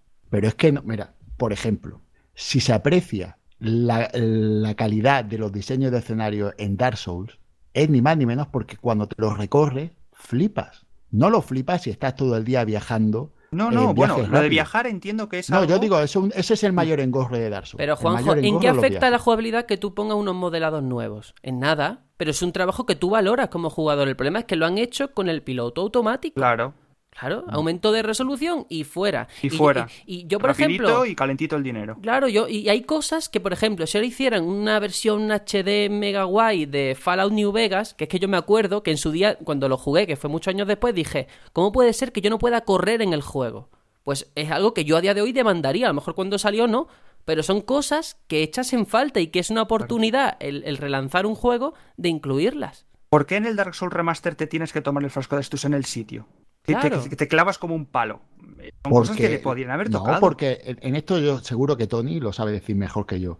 Pero tú, esa simbiosis, esa relación entre personaje que tú controlas y el enemigo, está totalmente condicionado por, por lo que tú has dicho, por la velocidad, por cómo rueda, por las físicas en Claro. general. Y si modificas una, tienes que modificar todo el juego. Y entonces no es un remaster, entonces es un remake. Y entonces el juego no, vale. exactamente. Bueno, quiero decir, estoy poniendo un Es un de que- remaster arriesgado, que quizás No, es otra cosa ar- que deberían Es de un empezar remaster a... cambiando la jugabilidad. Y Pero es que si cambias empezar una cosa, tienes que cambiar las demás para equilibrarlo todo. Claro. Y no es la misma esencia. Y hay, hay gente que sé que lo que quiere es Dark Souls 1 tal cual como era, con todo el ultra y con mejoras del online, que es lo que han dado. Y yo, por ejemplo, es lo que quiero. El online me da bastante igual. Pero si me metes a Dark Souls 1 y me lo rehaces para hacer que sea como el 3, joder, vale que será mejor porque es una fórmula que ha ido evolucionando. Pero no será lo mismo. Y yo quería, aunque sea más tosca, esa jugabilidad de antes. Vale, yo Tony. personalmente. Es que yo pongo en Espérate, tela Tony, de juicio que sea mejor. Tony y Juanjo, ¿vosotros entonces cambiaríais algo de, del Dark Souls original a la hora de jugarlo ahora? ¿O lo dejaréis todo tal cual? En un plano técnico, en un plano jugable y todo igual. Yo, Yo si lo- me preguntas, te diría que metería más contenido, pero porque soy un enamorado. Yo personalmente lo único que cambiaré y que doy la razón es el, mo- los modelados de los personajes, por hacerlos más bonitos, mejor dibujados, lo que sea. Pero también es que eh, esos personajes si los cambias ya tienes que cambiar los escenarios. A mí es que me encantaban cómo eran los escenarios. Al final yo creo que está bien que hayan cambiado el tema de los online, son servidores dedicados, que es el primer juego de todos los Souls con servidores dedicados. Ojo. Y, y poco más, sinceramente. Es que a mí me parece que Dark Souls es un juego que es bueno per se y no creo que tengan que meterle nada más de lo que tiene. Yo personalmente agradezco que no se pueda mover cuando se toma el frasco de estos porque te da mm, un- una manera de jugar distinta al Dark Souls 3. Es que es, es que es otro juego y Pero como en- tal se tiene que jugar de otra manera. Entonces me das la razón de que son remaster, y ya no solo hablando de Dark Souls, sino en general hay muchos remaster muy poco trabajados. Sí, sí, sí. Sí, Sí, hay de Sí, todo. y, que, y hay algunos que no tienen que ser trabajados. Es que hay remaster que lo único que tienes que hacer, si lo tienes que hacer, porque el problema está en la retrocompatibilidad y en la actualización de los juegos y tal, porque claro, tú no tendrías por qué hacer el Dark Souls Remaster en PC si no fuera porque, porque hay un mod que, que te mejora tu juego, que era un Bodrio, el juego original de, El SFX. que estaba, el SFX que se llama, y por el tema de los servidores. Porque si tú eso lo hubieras dado soporte, el remaster no, va, no tendrías por qué hacerlo. ¿Me entiendes? Al final, el problema de los remaster es que en consola, como no son retrocompatibles y los juegos además no les da soporte, pues o los vas sacando en la nueva y haces todo esto o no va. Bueno, pero aquí te compro el argumento a media. El problema no es solamente que no sean retrocompatibles, sino que, porque en PC pasa que juegos de hace 10 años no funcionan. Te lo digo yo. Es verdad. Porque no le dan soporte. Porque Bueno, tú fíjate, por claro. ejemplo, como Blizzard a Diablo 2 le ha dado una actualización. Diablo 2, Vale, cuidado, pero no. Sí, no- señor. pero no le dan Windows soporte, ¿por qué? ¿Porque en consola no hay retrocompatibilidad? No, señor, no le dan soporte porque están mirando a otras cosas o quieren ganar dinero de otras formas. Porque no quieren, exacto, Ya tú lo estás está, diciendo. Si yo no digo que no. Lo digo, por Mm. ejemplo, Dark Souls, el original, en eh, Box One X, tú lo puedes jugar. Ya. El original. Juanjo. Que se juega mejor que la One normal por, por, por las características que tiene. Claro. Pues Bueno, lo único que tiene que haberle dado soporte y no quieren. Lo que quieren es el dinero de Por remaster. de supuesto, claro. por supuesto, pero quiero salir del monotema de Dark Souls, de verdad, porque yo no quería solamente hablar de Dark Souls. Bueno, pues entonces habla de Sea of Thieves. No, no voy a hablar de nada, voy De a hablar Sonic Forces. que no me da la gana. Vamos a hablar ahora de otro tema que tiene que ver con los remaster, con todo el tema de la retrocompatibilidad y es la preservación de los juegos y sus licencias, porque lo estamos viendo como hay juegos que desaparecen de la store, juegos que vuelven a reaparecer porque han cambiado los derechos y al final parece que los remaster es una forma económica que tienen las compañías de traer el pasado al presente, ¿no? Esos juegos que a lo mejor, pues digitalmente se perderían, pues dicen, ahora te cobro 70 euros o 40 o lo que sea, y ya lo tienes en tu estantería funcional, ¿no? Y eso también preocupa de cara al futuro. Que hay juegos que a partir de la época de Play 2, ahora que están los parches y demás, mm, no vamos a poder jugar. O la experiencia original se va a ver alterada, ¿no? Yo para eso, que te doy toda la razón, lo que haría sería que, bueno, y esto sería una norma que deberían de instaurar, con el remaster o remake o reboot, me da igual cualquiera de las tres opciones que hay ahora mismo de traer juegos de antes, ahora, de una manera o de otra, que venga el original. El original tal cual. Y así me creo que lo que estás intentando es Emulado. preservar. Claro, como sea, pero sí yo me creo la preservación, porque el original, si lo quieres preservar, tiene que ser original, no puede ser otro, tiene que ser ese. Lo que tú hagas de cambio ya no es el original. La Yoconda es la Yoconda, no es lo que tú cojas y te dediques a decir, no, voy a hacer una pintura igual, no, es esa. Y yo creo que así es como debe- debería al menos de, de ser con ese, ese fondo que tú le estás dando. Estamos hablando de preservación legal, ¿no? Sin entrar en tema de sí. emulación y todo eso. Claro. Sí, Bueno. no, sí, yo desde luego estoy de acuerdo, efectivamente. Hay una parte que creo que no hay que tocar, o por lo menos enseñarla de cómo era el juego en su día. Ya no, es que, a ver, últimamente tenemos eh, remaster de juegos de hace 5 años. No te digo esos casos a lo mejor donde no se aprecia, porque incluso en jugabilidad no hay nada que tocar ahí en 5 años. No ha cambiado Mira. tanto la industria, Mira el de Bioshock, que es que tienen dos días los Bioshock. por ejemplo. Pero ejemplo. va- voy a poner un ejemplo y a ver cómo lo, lo discernís. El, el- Poniéndonos en la situación que ha dicho Juanjo de, de incluir el, el- el juego original.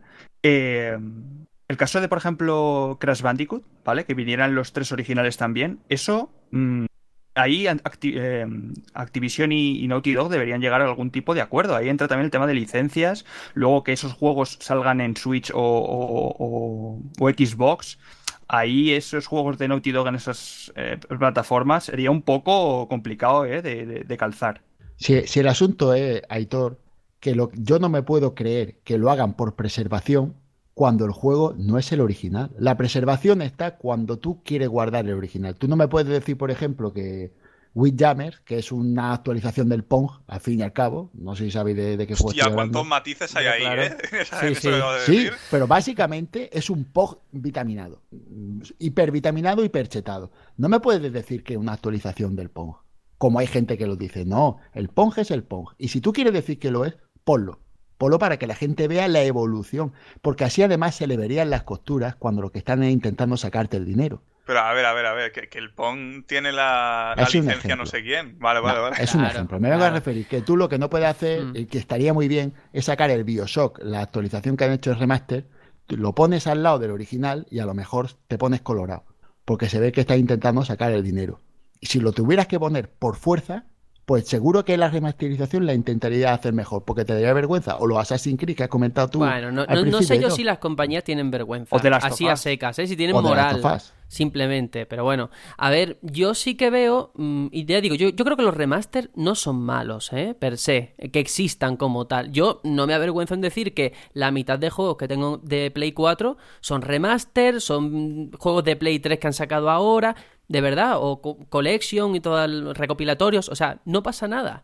Está bien porque hay que conocerlo y así nos evitamos casos como con Crash Bandicoot de gente que se ha puesto a jugar y que los matan en dos minutos y dicen, ¿cómo puede ser que haya un juego así en el que muero? Claro, pero es que las plataformas de entonces eran de esta forma, ¿no? Y bueno, pues yo creo que cumplen una función los remaster. El problema es eso, que hay veces que Sí. se hacen con el piloto automático para sacar Claro. dinero en 3-4 años, cuando se cambia la generación. Sí, que, y tampoco está regulado la terminología. Es decir, le llaman, a esto No, le no. llaman remaster, a otro le llaman remake, a lo que es un remake le llaman reboot. ¿Me entiendes? Que entre ellos mismos, nosotros sí algunos tenemos claro lo que es, pero las compañías te lo intentan vender de maneras diferentes. Claro, con el Spiro, Y de que hecho, casi nadie sabe lo que es. en la nota de prensa pone remasterizados. Y es un insulto. Claro, es, como es un insulto total. Eso sí que es un trabajo.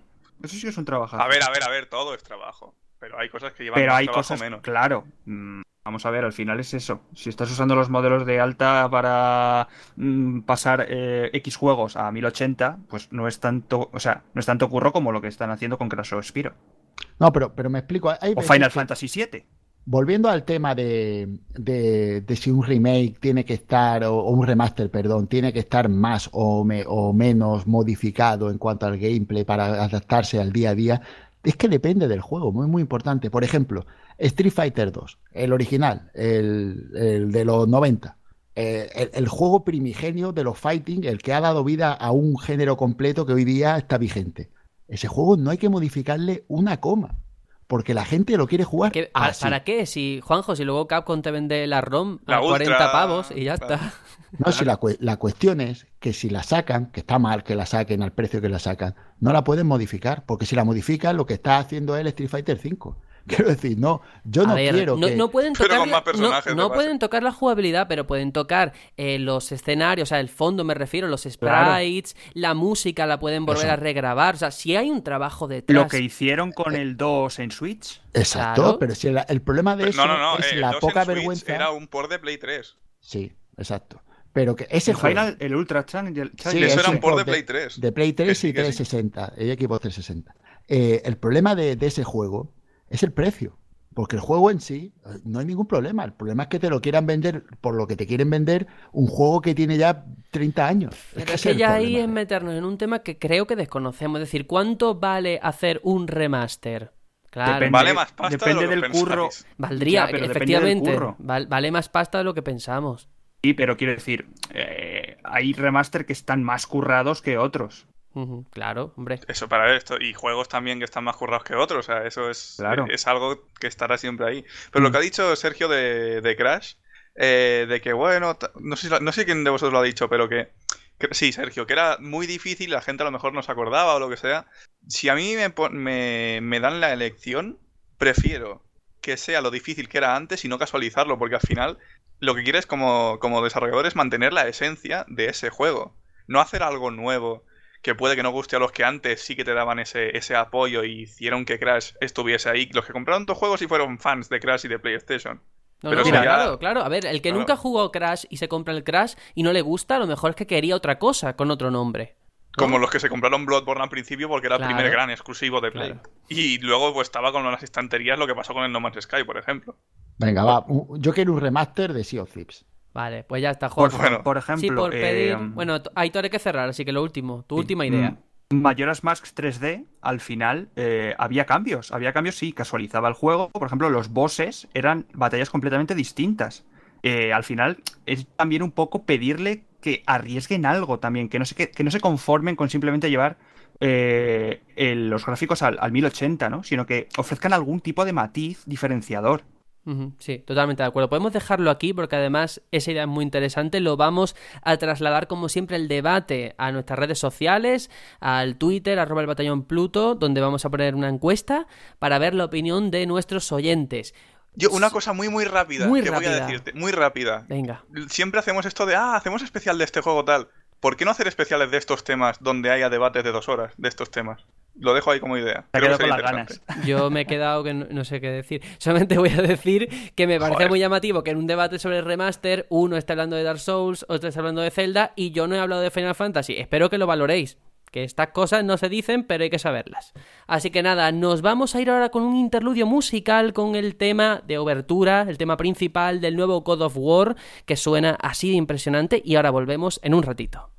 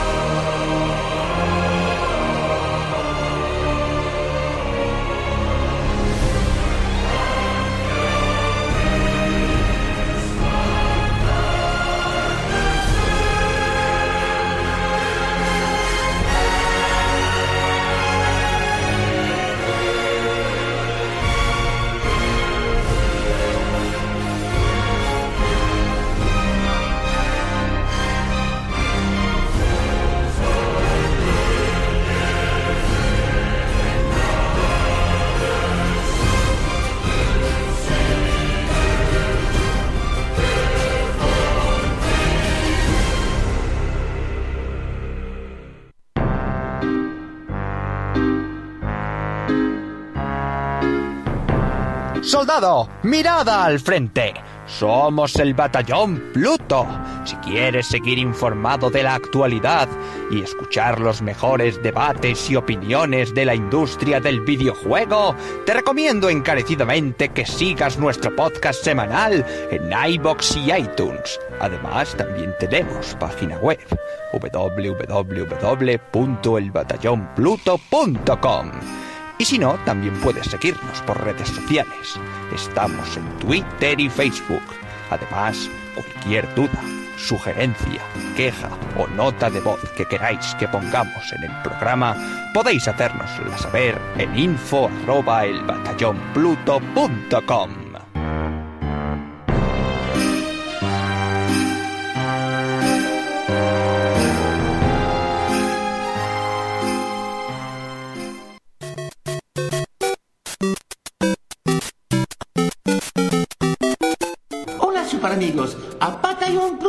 soy yo, Mario. Mamma mía, ustedes son número uno. Vosotros también.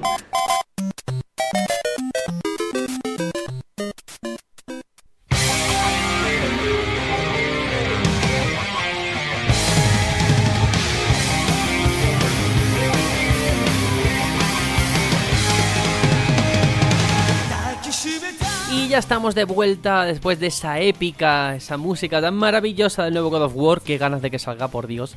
Y ahora estamos aquí para hablar de lo que hemos estado dándole jugando eh, durante la semana, esta sección en la que estamos jugando, ya sabéis, me toca explicarlo como cada semana, esta sección en la que hablamos de nuestra opinión subjetiva y siempre personal de a lo que hemos estado jugando durante esa semana para compartir nuestra experiencia con el resto. Así que Tony, me gustaría saber, aunque ya lo sé, de a ver a qué, estado, a qué has estado dándole este tiempo. A pesar de que me lo has spoileado al principio de todo, que lo has dicho. Pero no pasa nada, yo te lo perdono. Yo te lo perdono. Yo te- Hay que saber perdonar Qué esta detalle. vida. Hombre. Eh, pues es Infernium para PC, del creador de Mind, Pathalamus y Annie Amber, Carlos Coronado, de aquí, eh, eh, de nuestro país. Eh, pues es que me cuesta, o sea, es que es un puto juegazo y ya está. Y ya, eh, con ya puedo terminar con esto. Hombre, no, desarrolla No. un poquito. A ver, es que es tan difícil hablar de este juego ya de, o sea, es, que me cuesta, te lo digo en serio, me cuesta. ¿De qué va? Vamos, ¿Qué es? Es una buena pregunta. No, va, sí, ahora en serio. Eh, podríamos estar ante un Walking Simulator, pero no. Un juego de terror, pero quizás tampoco. Un juego de angustia. Llamémoslo así, un juego de angustia. Me gusta mucho a Albert García de Eurogamer. Lo supo decir muy bien. Era como una, un acercamiento moderno a lo que sería la, la fórmula de Pac-Man, ¿no? Porque no te puedes defender y te van persiguiendo los, los, em, los enemigos sí o sí, no te puedes defender de ninguna manera, excepto con algunos, pero no quiero spoilear nada. Eh, digamos que estás en el infierno, pero no estás en el infierno. Hombre, el juego se llama Infernium. O sea, Sí. alguna relación tiene que A haber. ver, lo voy a decir así, estás en un lugar llamado Infernium.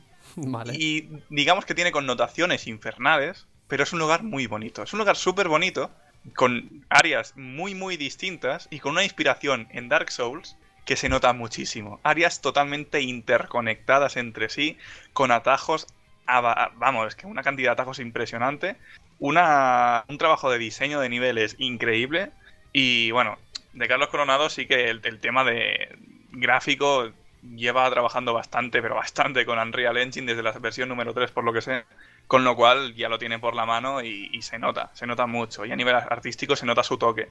Eh, os recomiendo, de hecho ahora está en oferta su primer juego, están todos en oferta ahora mismo. El primero, Mind Path to Thalamus, está súper, súper barato y os recomiendo de verdad ese juego, igual que os recomiendo Infernium. Em, hay diferentes enemigos, todos, todos, pero todos son una putada bastante gorda. Y todos se te presentan de una manera que es que ni te lo esperas. Ni te lo esperas. Es, es que de verdad que no sé cómo describir la, la manera en que se te introducen cada uno, pero sí que todos hasta cierto punto se introducen de una manera al jugador que tú puedas ver cómo actúan, pero que aún así siga siendo un reto, que es algo bastante difícil de, de descubrir. El tema de la historia está repartida en textos que están por, eh, por todo el juego y no están ordenados. De hecho, tú ves un numerito arriba de cada uno de los textos y tú tienes que ir ordenándolos en tu cabeza. Que si no lo vas haciendo tampoco pasa nada porque más o menos sí que se te va quedando que va sucediendo a cada momento y tal. Realmente es una nar- narrativa muy acertada que yo estaba en plan, pues que no me apetece nada seguir este tipo de historia ahora mismo. Pero empecé a leer y digo, Buah, esto me interesa, y me interesa más y más, y, y me encantó, de verdad que me encantó. Llega un punto en el que dices, hostia, mm, ¿esto ha pasado en la historia? De verdad que, de hecho, más de un punto. Ah, el tema de la jugabilidad, eh, utiliza las dos manos, em, la izquierda para power-ups, por llamarlo de alguna manera, eh, uno de ellos es el, compás que te... ¿Cómo decirlo?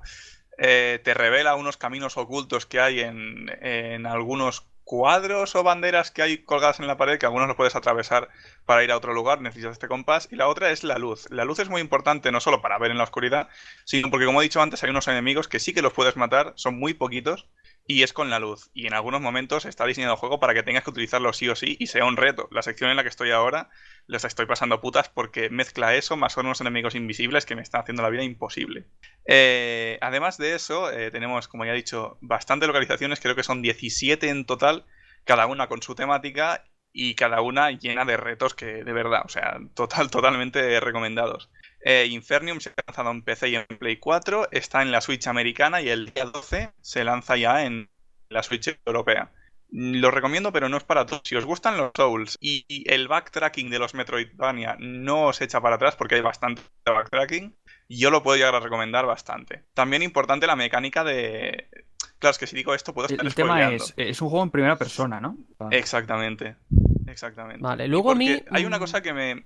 Hmm. Dime, dime. No, únicamente que me llama la atención lo que has dicho de las manos, de que, que usas las dos manos, que parece una cosa muy tonta, pero, pero es verdad. A mí, me, por lo que has dicho, no sé si en el juego pasará, eh, un poco como Bioshock en ese sentido, con los plásmidos y tal, los power-ups. Mm, ¿O no? Sí, bueno, cada mano tiene una fun- función distinta. A la izquierda he dicho que son los Ujú. power-ups y me, me he olvidado decir la derecha, que es lo más importante, que es el tema del movimiento. Aquí no puedes saltar y no puedes correr, pero utilizas eh, la mano derecha para poder eh, teletransportarte. Si hay un agujero o Pero, si pero hay una plataforma ¿un, que está más arriba, te humano o, o quién eres? ¿Qué manejas?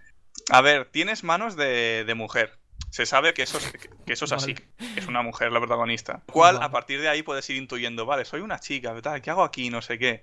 Y eso sí que me consta que ni siquiera se acaba de desvelar en el juego, que creo, no, no lo sé, no he llegado al final todavía, estoy cerquita. Me queda esta sección y la sección final, que es una putada. Y sé que arriba del todo lo que me espera es una sección preciosa, que no voy a decir nada, pero que tengo muchas ganas de llegar, porque es una sección preciosísima. Eh, se nota mucho también mm, el, autor quién es, porque tiene ya desde Mindpath to Thalamus que ya viendo cosas comunes, cosas que le gusta hacer, eh, como trolear al, al personal. Mm, Yo de verdad que lo recomiendo. Lo recomiendo y de hecho o- prácticamente os insto a que cojáis Mindpath to Thalamus porque es bastante distinto, no es un juego de angustia ni de terror, sino es un juego de puzzles. De verdad que lo recomiendo. No, no solo recomendaros este, sino que os insto eh, a los usuarios de PC Mindpath to Thalamus está hasta el día 10, creo. Hostia, no nos da tiempo ya. Esto saldrá más o menos por entonces. Pero si está, est- pues quizás es un juego de puzzles relajado, eh, retante, súper bonito, con lo cual de verdad que os insto a, a coger ese juego. Y de hecho hay un bundle de este señor de Carlos Coronado que se llama el Coro Bundle, que te vienen los tres. Hostia, pedazo de Sí, sí. nombre. De hecho está el de realidad virtual a 31 bueno. céntimos. Los que tengáis VR, eh, pillaos Coro ese Bundle, por ¿no? 30. Coro Bundle, Coro, Coro Bundle, con un... No sé si con una exclamación, exclamación al final. Impresionante. Sí, sí. Bueno, pues muy buena recomendación. Además, una novedad, vamos, súper novedad, porque está ahora mismo en la calle.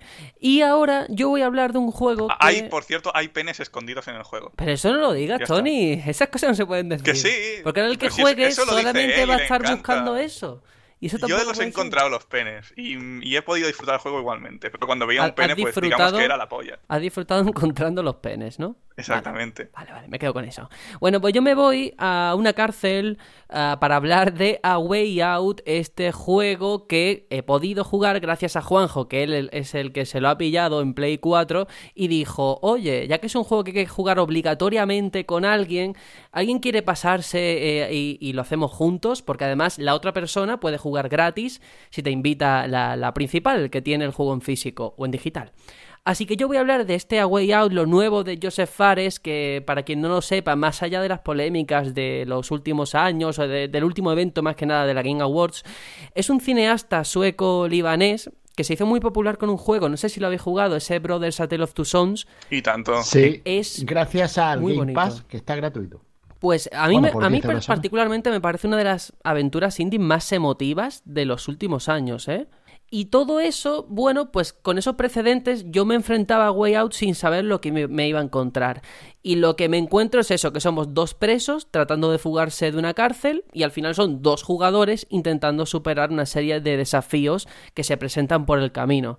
Pero, mm, y esto Juanjo estará de acuerdo conmigo, a Way Out desde que lo ves al principio es puro cine. O sea, tiene un montaje en paralelo con fundidos a negro, un uso de los planos, ya digo, muy de película, se nota en el ritmo, en el tratamiento de las escenas, los recursos narrativos, que se nota que Joseph Fares, su medio de origen del que parte, era el cine y no el videojuego. Es muy espectacular. Es muy espectacular, pero no sé a ti a mí lo que me pasaba, quizás a veces peca demasiado de abusar de eso mismo. O sea, había muchas elipsis que en un juego cuesta perdonar o, conversaciones que pausaban la partida. En una película que te metan un fundido negro lo entiendo.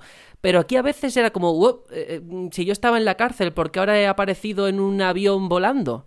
Y eso sí que a lo mejor me frenaba un poco, pero es como que Joseph Fares tiene la necesidad continuamente de reafirmar la identidad del juego, de convencerte a ti de que estás jugando una experiencia distinta a todas las demás. Y eso a veces es un poco pretencioso. Y bueno, como digo, que solamente se puede jugar en cooperativo. Y al empezar la partida te dan a elegir entre dos personajes que son diametralmente opuestos. Hasta Vincent y Leo.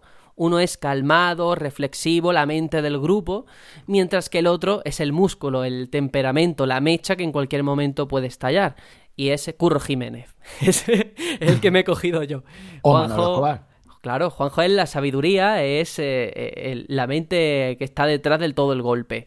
A ver, ¿quién es el de la nariz de los dos? Yo, yo.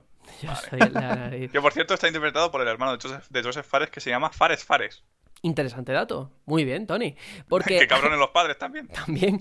Hay que decir que el contexto de estar en una prisión ayuda a que el gameplay sea variado y con mecánicas inteligentes. Es decir, si ya en Brothers yo me acuerdo la jugabilidad iba de la mano, con esas intenciones narrativas, con ese control en el que manejabas a cada hermano con un joystick, aquí la cárcel favorece mucho para que esa cooperación se traduzca en sigilo también algo de puzzles e incluso algunas pinceladas de acción. Todavía no hemos visto mucho de esa parte, pero aúna todo eso y es un juego muy ingenioso y rompedor en la forma en la que los dos jugadores eh, interactúan en pantalla. O sea, cosas como por ejemplo meterte en el carro de la lavandería mientras tu compañero te transporta o, hablar con un policía mientras por detrás tu amigo le, le está robando una llave y todo eso lo ves en pantalla, ves lo que haces tú y tu compañero. Y eso es interesante porque son situaciones muy propias del cine, son tics de, ese medio, que lo hemos visto en mil películas, pero pocas veces llevado en un juego que parecía difícil llevar un juego sin un script, sin un guion, sin nada que te marcase cómo hacerlo. Y aquí esa libertad entre comillas o simulada funciona muy bien. O sea, nadie te dice, oye, a lo mejor te dicen, tienes que ir al cuarto de enfrente. Y en medio hay un guarda y nadie te dice qué hacer con ese señor que está ahí. A lo mejor Juanjo se acerca y dice, pues yo me voy a poner a hablar. Y tú mientras intenta no sé qué. Y esa dinámica a mí me está molando mucho y hay situaciones muy variadas, diferentes, ideas que cuajan muy bien, no todas, es verdad, pero en su gran mayoría me parece un juego interesante y diferente. Y bueno, me gustaría también escuchar la opinión de Juanjo, que también ha estado jugando conmigo al otro lado, a ver qué piensa él. Bueno, yo, yo lo que quería decir, que es una cosa que me parece interesante, es que, em, curiosamente, el gameplay se hace muy ameno porque mm, estás jugando y a la vez a la vez estás observando. Entonces es como que porque si tú juegas tu parte sola eh, es hasta sencillo, es muy sencillo porque no deja de ser un juego de llegar y hacer una acción en un sitio marcado. Es fácil hacer lo que tienes que hacer. Pero en cuanto tienes que estar observando lo que hace el otro, entonces ya juega y observa. Y ese punto de observar mientras tú tienes que hacer te hace que te, que te lleve a un gameplay sinuoso, diría yo. Que, más que enredar, lo que hace es enriquecer. A mí en esa parte me, ha gustado mucho sentirme mm, observador de una película a la vez que participante de la misma por mi parte. Y eso me ha parecido genial, un, aspecto muy, muy destacable del juego. Y después me gusta mucho el tema de las sinergias a la hora de hacer puzzles entre dos, cómo llega un momento en el que te diviertes mucho con cosas muy simples, muy simples, muy simples, muy tontas y que es bastante, bastante entretenido desde mi punto de vista. Sí, a ver, el montaje es en paralelo, a mí me gusta, pero, mm, a ver, es que partíamos de, ese Brothers, que para mí es mucho más juego del... No digo que este, es que este también es muy juego, pero aquí hay cosas que veo como que van en direcciones artísticas contrarias. Por un lado me pones un gameplay que tú mismo lo has dicho. Hay cosas como ponerte a barrer. Y tú dices, barrer no es divertido. Bueno, pero es que mientras yo barro estoy distrayendo al que está al fondo y así Juanjo se puede colar por la ventilación. Y eso está chulo, pero luego hay partes que a mí me, sacan de la aventura, todas esas conversaciones o, o esos clichés, porque al final son personajes clichés. De hecho, Juanjo, yo no sé si tú sabes de qué va la historia. Yo todavía no he entendido qué hace esa gente en la prisión, ni, ni me importa. Eso, ese es el problema, que no me importa la historia, solamente quiero jugar. Y en Brothers, que no había diálogos, porque eran personajes muditos, eran... Nada más que hacían eso, me llama la atención el exceso de diálogos que hay aquí. Bueno, con respecto a Brothers, eh, a mí una cosa que no me gusta del juego es que eso que son muditos hace que hablen con mímica. Y eso me saca. Son de- muy Nintendo, ¿eh? Exacto, sí, pero, pero que, que, por ejemplo, le quiera decir al otro, vamos a escalar, y estoy hablando con él, "Mu, mu, mu", y Pero entonces eso, te señalando. Pues a mí eso me- gestos. me gustaba porque era la importancia de los gestos, de lo visual, de lo que no te dicen, ¿no? Pero está ahí. Vale, y aquí todo lo... eso- ah, No, no, que te quiero decir que tu opinión es lógica y está bien, pero aquí es todo lo contrario. Antes, eh, sin palabras, te contaban mucho y ahora todo eso te lo quieren contar con muchas conversaciones, mucho diálogo. Pero es por lo que tú has dicho al principio. Brothers es un muy más juego. Y esto es más película. Sí. Y como igual que las películas, tú empiezas viendo a un, dos personas en la cárcel, tú piénsalo. Una película entran dos personas a la cárcel, tú no sabes por qué, y se va a desarrollar la trama y vas a saber por qué conforme vayas viendo la película.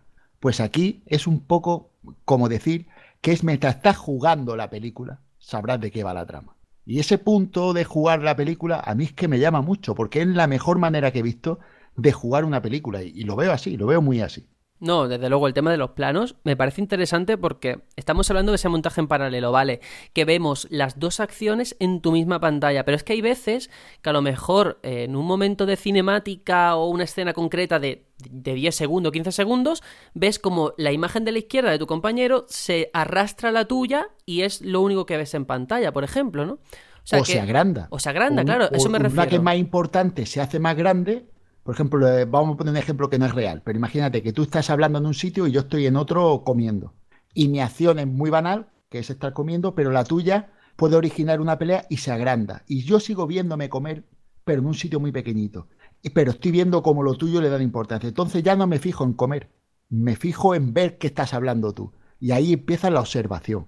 Y deja de jugar. Y en el momento de que empieza la pelea, se ponen los planos en paralelo y yo tengo que ir para allá y ya empiezo a jugar mientras observo. Es genial, es que está muy bien planteado. Sí, quizás es eso. A ver, es un juego muy divertido, sobre todo si, como siempre, cada vez que hablamos de un juego ju- eh, multijugador, si conoces al que está al otro lado. Eso para empezar. Evidentemente, Eso es evidente. Pero luego también eh, e- es, yo creo que la prueba de que la suma de las partes vale más que, que el, que el todo en sí, o no sé cómo contarlo, porque si te pones a analizar el gameplay en sí, las partes de sigilo, hay mil juegos de sigilo que le dan pues un repaso Claro, importante. claro, La- claro, las, peleas son aquí Quick Time Events, te dicen pulsa el cuadrado, ahora el círculo, el triángulo. Y efectivamente tampoco es como un buen juego de, de acción. No, O sea, no, para nada. Pero todo eso te lo presentan de una forma que realmente funciona, es coherente y te gusta. Mi miedo, que ya lo veremos porque ya sabéis que todos los martes hacemos directo de A Way Out a las diez y media de la noche, ya meto aquí la cuña. Mi miedo es la rejugabilidad que va a ser nula, evidentemente, cuando no- nos lo acabemos. Claro, claro. No, bueno, ¿O no? Yo, yo la única. No, la jugabilidad es nula, Tony. Porque una vez que te acabas la historia no tiene más. Pero La ¿no única tenéis decisiones que tomar? Eso iba a preguntar. Porque a lo mejor sí que cambia el resultado. No, no son no. decisiones. No. No son decisiones. Son Todo muy encorsetado, ¿no? Son acciones. Es una película. guiando. Y cuando Claro. digo una película, es una película. Una película para No, bien y para decir, mal. eh, Beyond Dos Almas o Heavy Rain son No, películas, no, pero hay no, no. No, decisiones. no, eso No, son aventuras. Esto no es una aventura. Es que hay que tomarlo por lo que es. Esto es una, una película entre dos, con acciones diferenciadas y conjuntas, que una ayudan y complementan a Pero las todos otras. reman a la misma dirección. Exacto. La única diferencia que hay es jugar con un jugador u otro, pero al final la historia es la misma. Entonces la rejugabilidad es muy limitada. Claro, claro, porque por ejemplo, hay una- un momento en el que está todo oscuro y yo tengo que mover una palanca o lo que sea. Pues Juanjo lo que hace es alumbrarme con la linterna. A lo mejor lo podemos hacer al revés, yo le alumbro a él, pero todo va a llevar al mismo punto, que es abrir Claro. una puerta o una compuerta.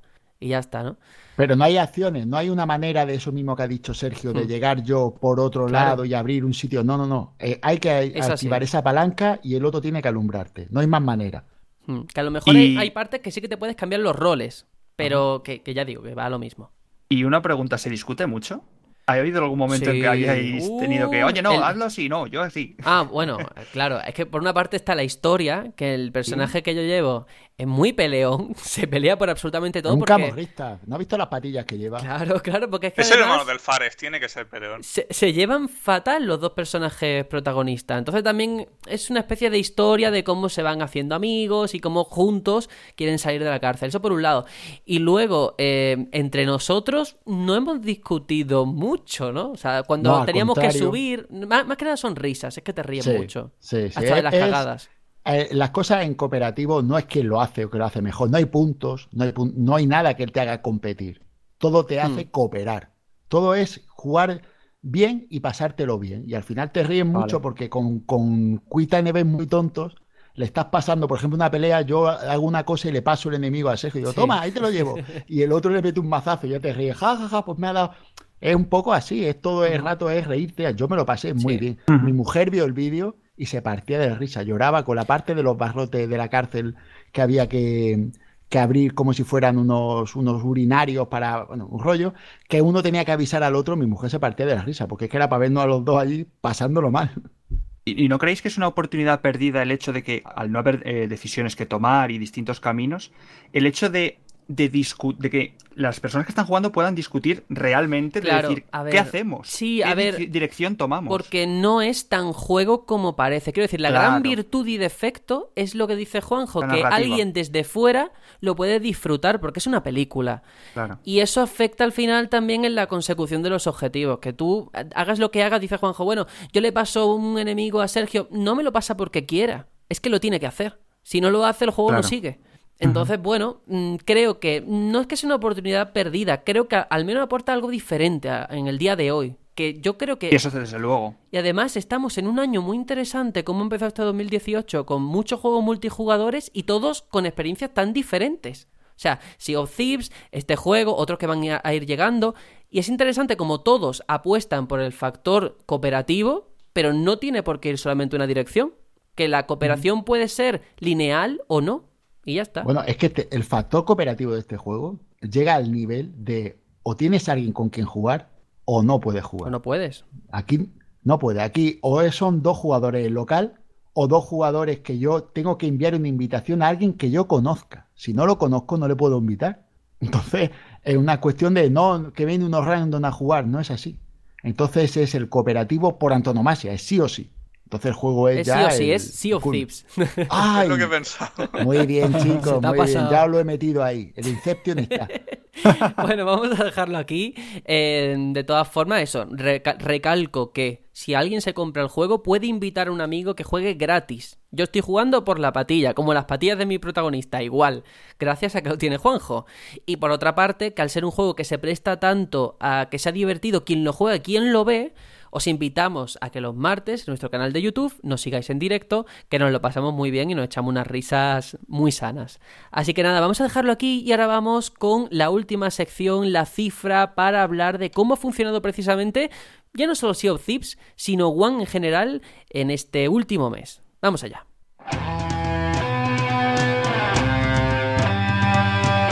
La cifra. Y lo comentaba porque Fernanda Delgado, que es la directora de Xbox en España, ha compartido, ha dado las cifras de ventas que lleva One en lo que va de año, que se ha incrementado en un 18% respecto al primer trimestre del año pasado, con una subida del 107% en marzo, cuando, bueno, ha sido un mes que ya sabéis, se ha lanzado Sea of Thieves, la campaña esta del mes del jugón, que incluía promociones como la consola de un terabyte a 229 euros, y todo esto se ha traducido, ya digo, en una subida de un 107%.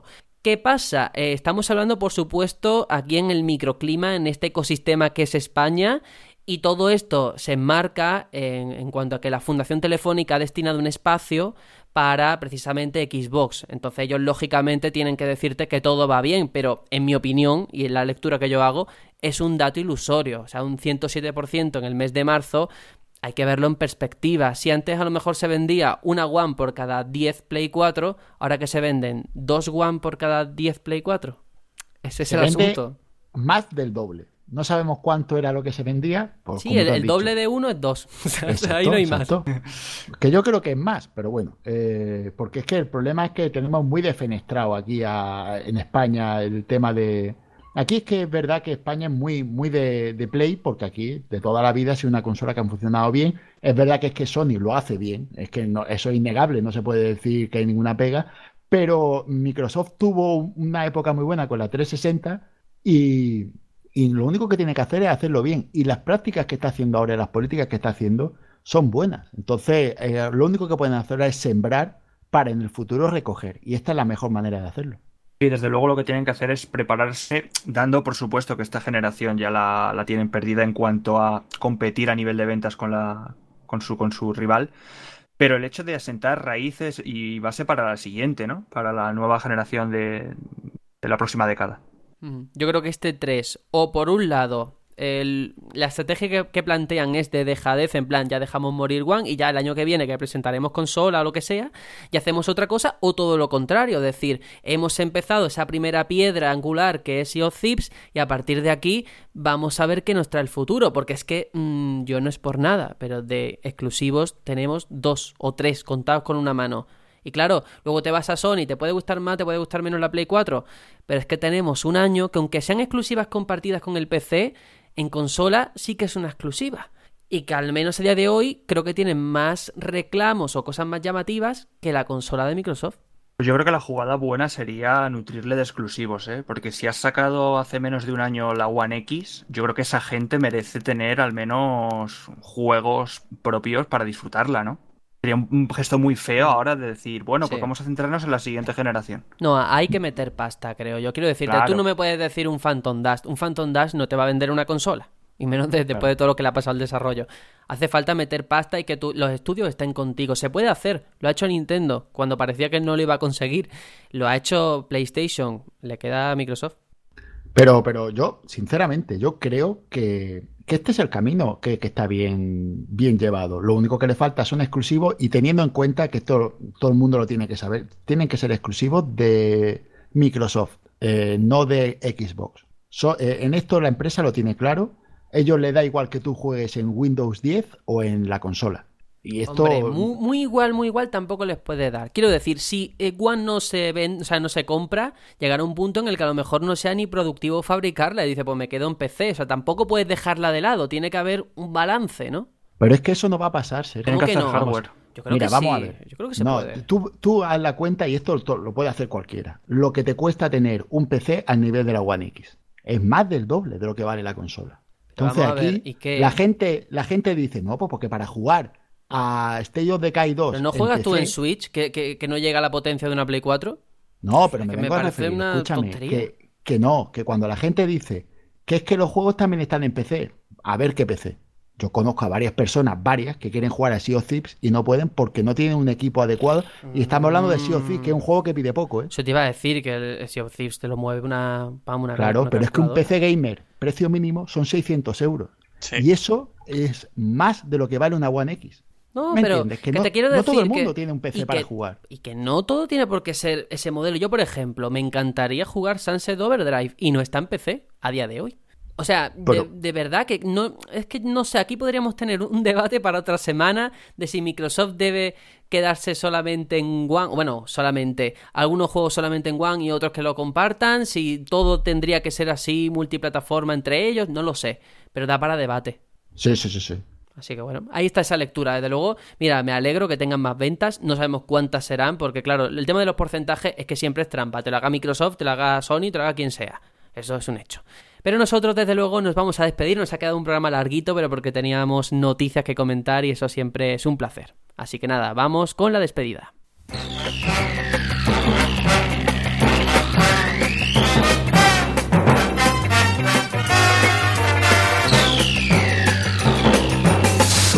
Bueno, Tony, que ya nos vamos hasta la próxima semana. Pues qué penita tú. Porque Qué me lo penita. estaba pasando muy bien. Te lo estaba pasando bien ahora que se acaba, ¿no? No, no, No. Dentro de un rato, cuando ya se acabó de ver. No, no, hombre, no. No. En todo el podcast, hombre, hablar de Infernium, hablar de las noticias, hablar de los remasters y los recifuentes y todo bien. Muy bien, me encanta. Pues Aitor, igual nos despedimos ya. Nos despedimos. No creo que a nuestros oyentes les importe que haya quedado algo más largo, ¿eh? Yo creo que nos lo agradecen No, incluso. no, no, no. Sí. Nada, simplemente decir que quedan nueve semanas para L3. Madre mía, ya empezamos con la cuenta El atrás. contador aquí. ¿eh? Hombre, claro. Qué miedo, me da vértigo, ¿eh? Vértigo de, de esas mañanas y tardes que vamos a estar grabando. A las 6 de la mañana. Sí, sí, sí, de, de ver Ya- conferencias. Ya tengo mote para Itol, el contador del podcast. Bueno, Con Taitor. que, que lo Con pille, que lo pille quien lo quiera pillar. Ay, ay. Juanjo, igual, vamos ya, anda. Bueno, yo solo quería acabar con dos cosas. Una, es tan, tan cooperativo eh, a Way Out que lo compro yo y lo llevas a la que estás jugando tú. Fíjate como, como el Sí. juego, cómo es. Digo, Pero se ha quedado como, como, como entre los dos el- el- Claro. la que estamos jugando al final. Técnicamente lo ha traído él, pero claro, Es que esta semana me, tocaba a mí, hay que decirlo, ¿eh? Claro, claro, claro. Si no hubiera sido al revés. Y eh, acabo diciendo que me voy a propuesto una meta esta semana que era hablar en todas las secciones de Thieves, y lo voy a hacer hasta en la despedida. No me lo puedo Hasta creer. luego. No me lo puedo creer. Hay que ver. Yo debo decir que a partir de la próxima semana voy a poner una nueva norma de ese libro imaginario que tengo que no se va a poder hablar ni de Sea of Thieves ni de Dark Souls. Ya veremos cómo lo cumplimos. Oh, qué bien, cuánto Star Em- Fox y Sonic em- te voy a colar, colega. Empiezan Oh. los Inception. Eh, Tengo que Vale. buscarme ya la manera de hacer Inception a muerte en este programa. Bueno, yo me lo apunto en un post. Y Ni Sonic Forces, ni Star Fox, ni Dark Souls. Ni... Al final solamente vamos a hablar. si te puedo tocar los huevos con cualquier No, Final Tony, Fantasy. ni Final Final- Fantasy no, tampoco. solamente vamos a hablar de Mighty Number 9. Prometido. Ay, no. Ahora sí Perfecto, que sí. perfecto. Vámonos ya, anda. Adiós. Chao, chao. Deu. 今だ出すんだ。プレストファイヤー。マジンコーマジンコーマジンガー。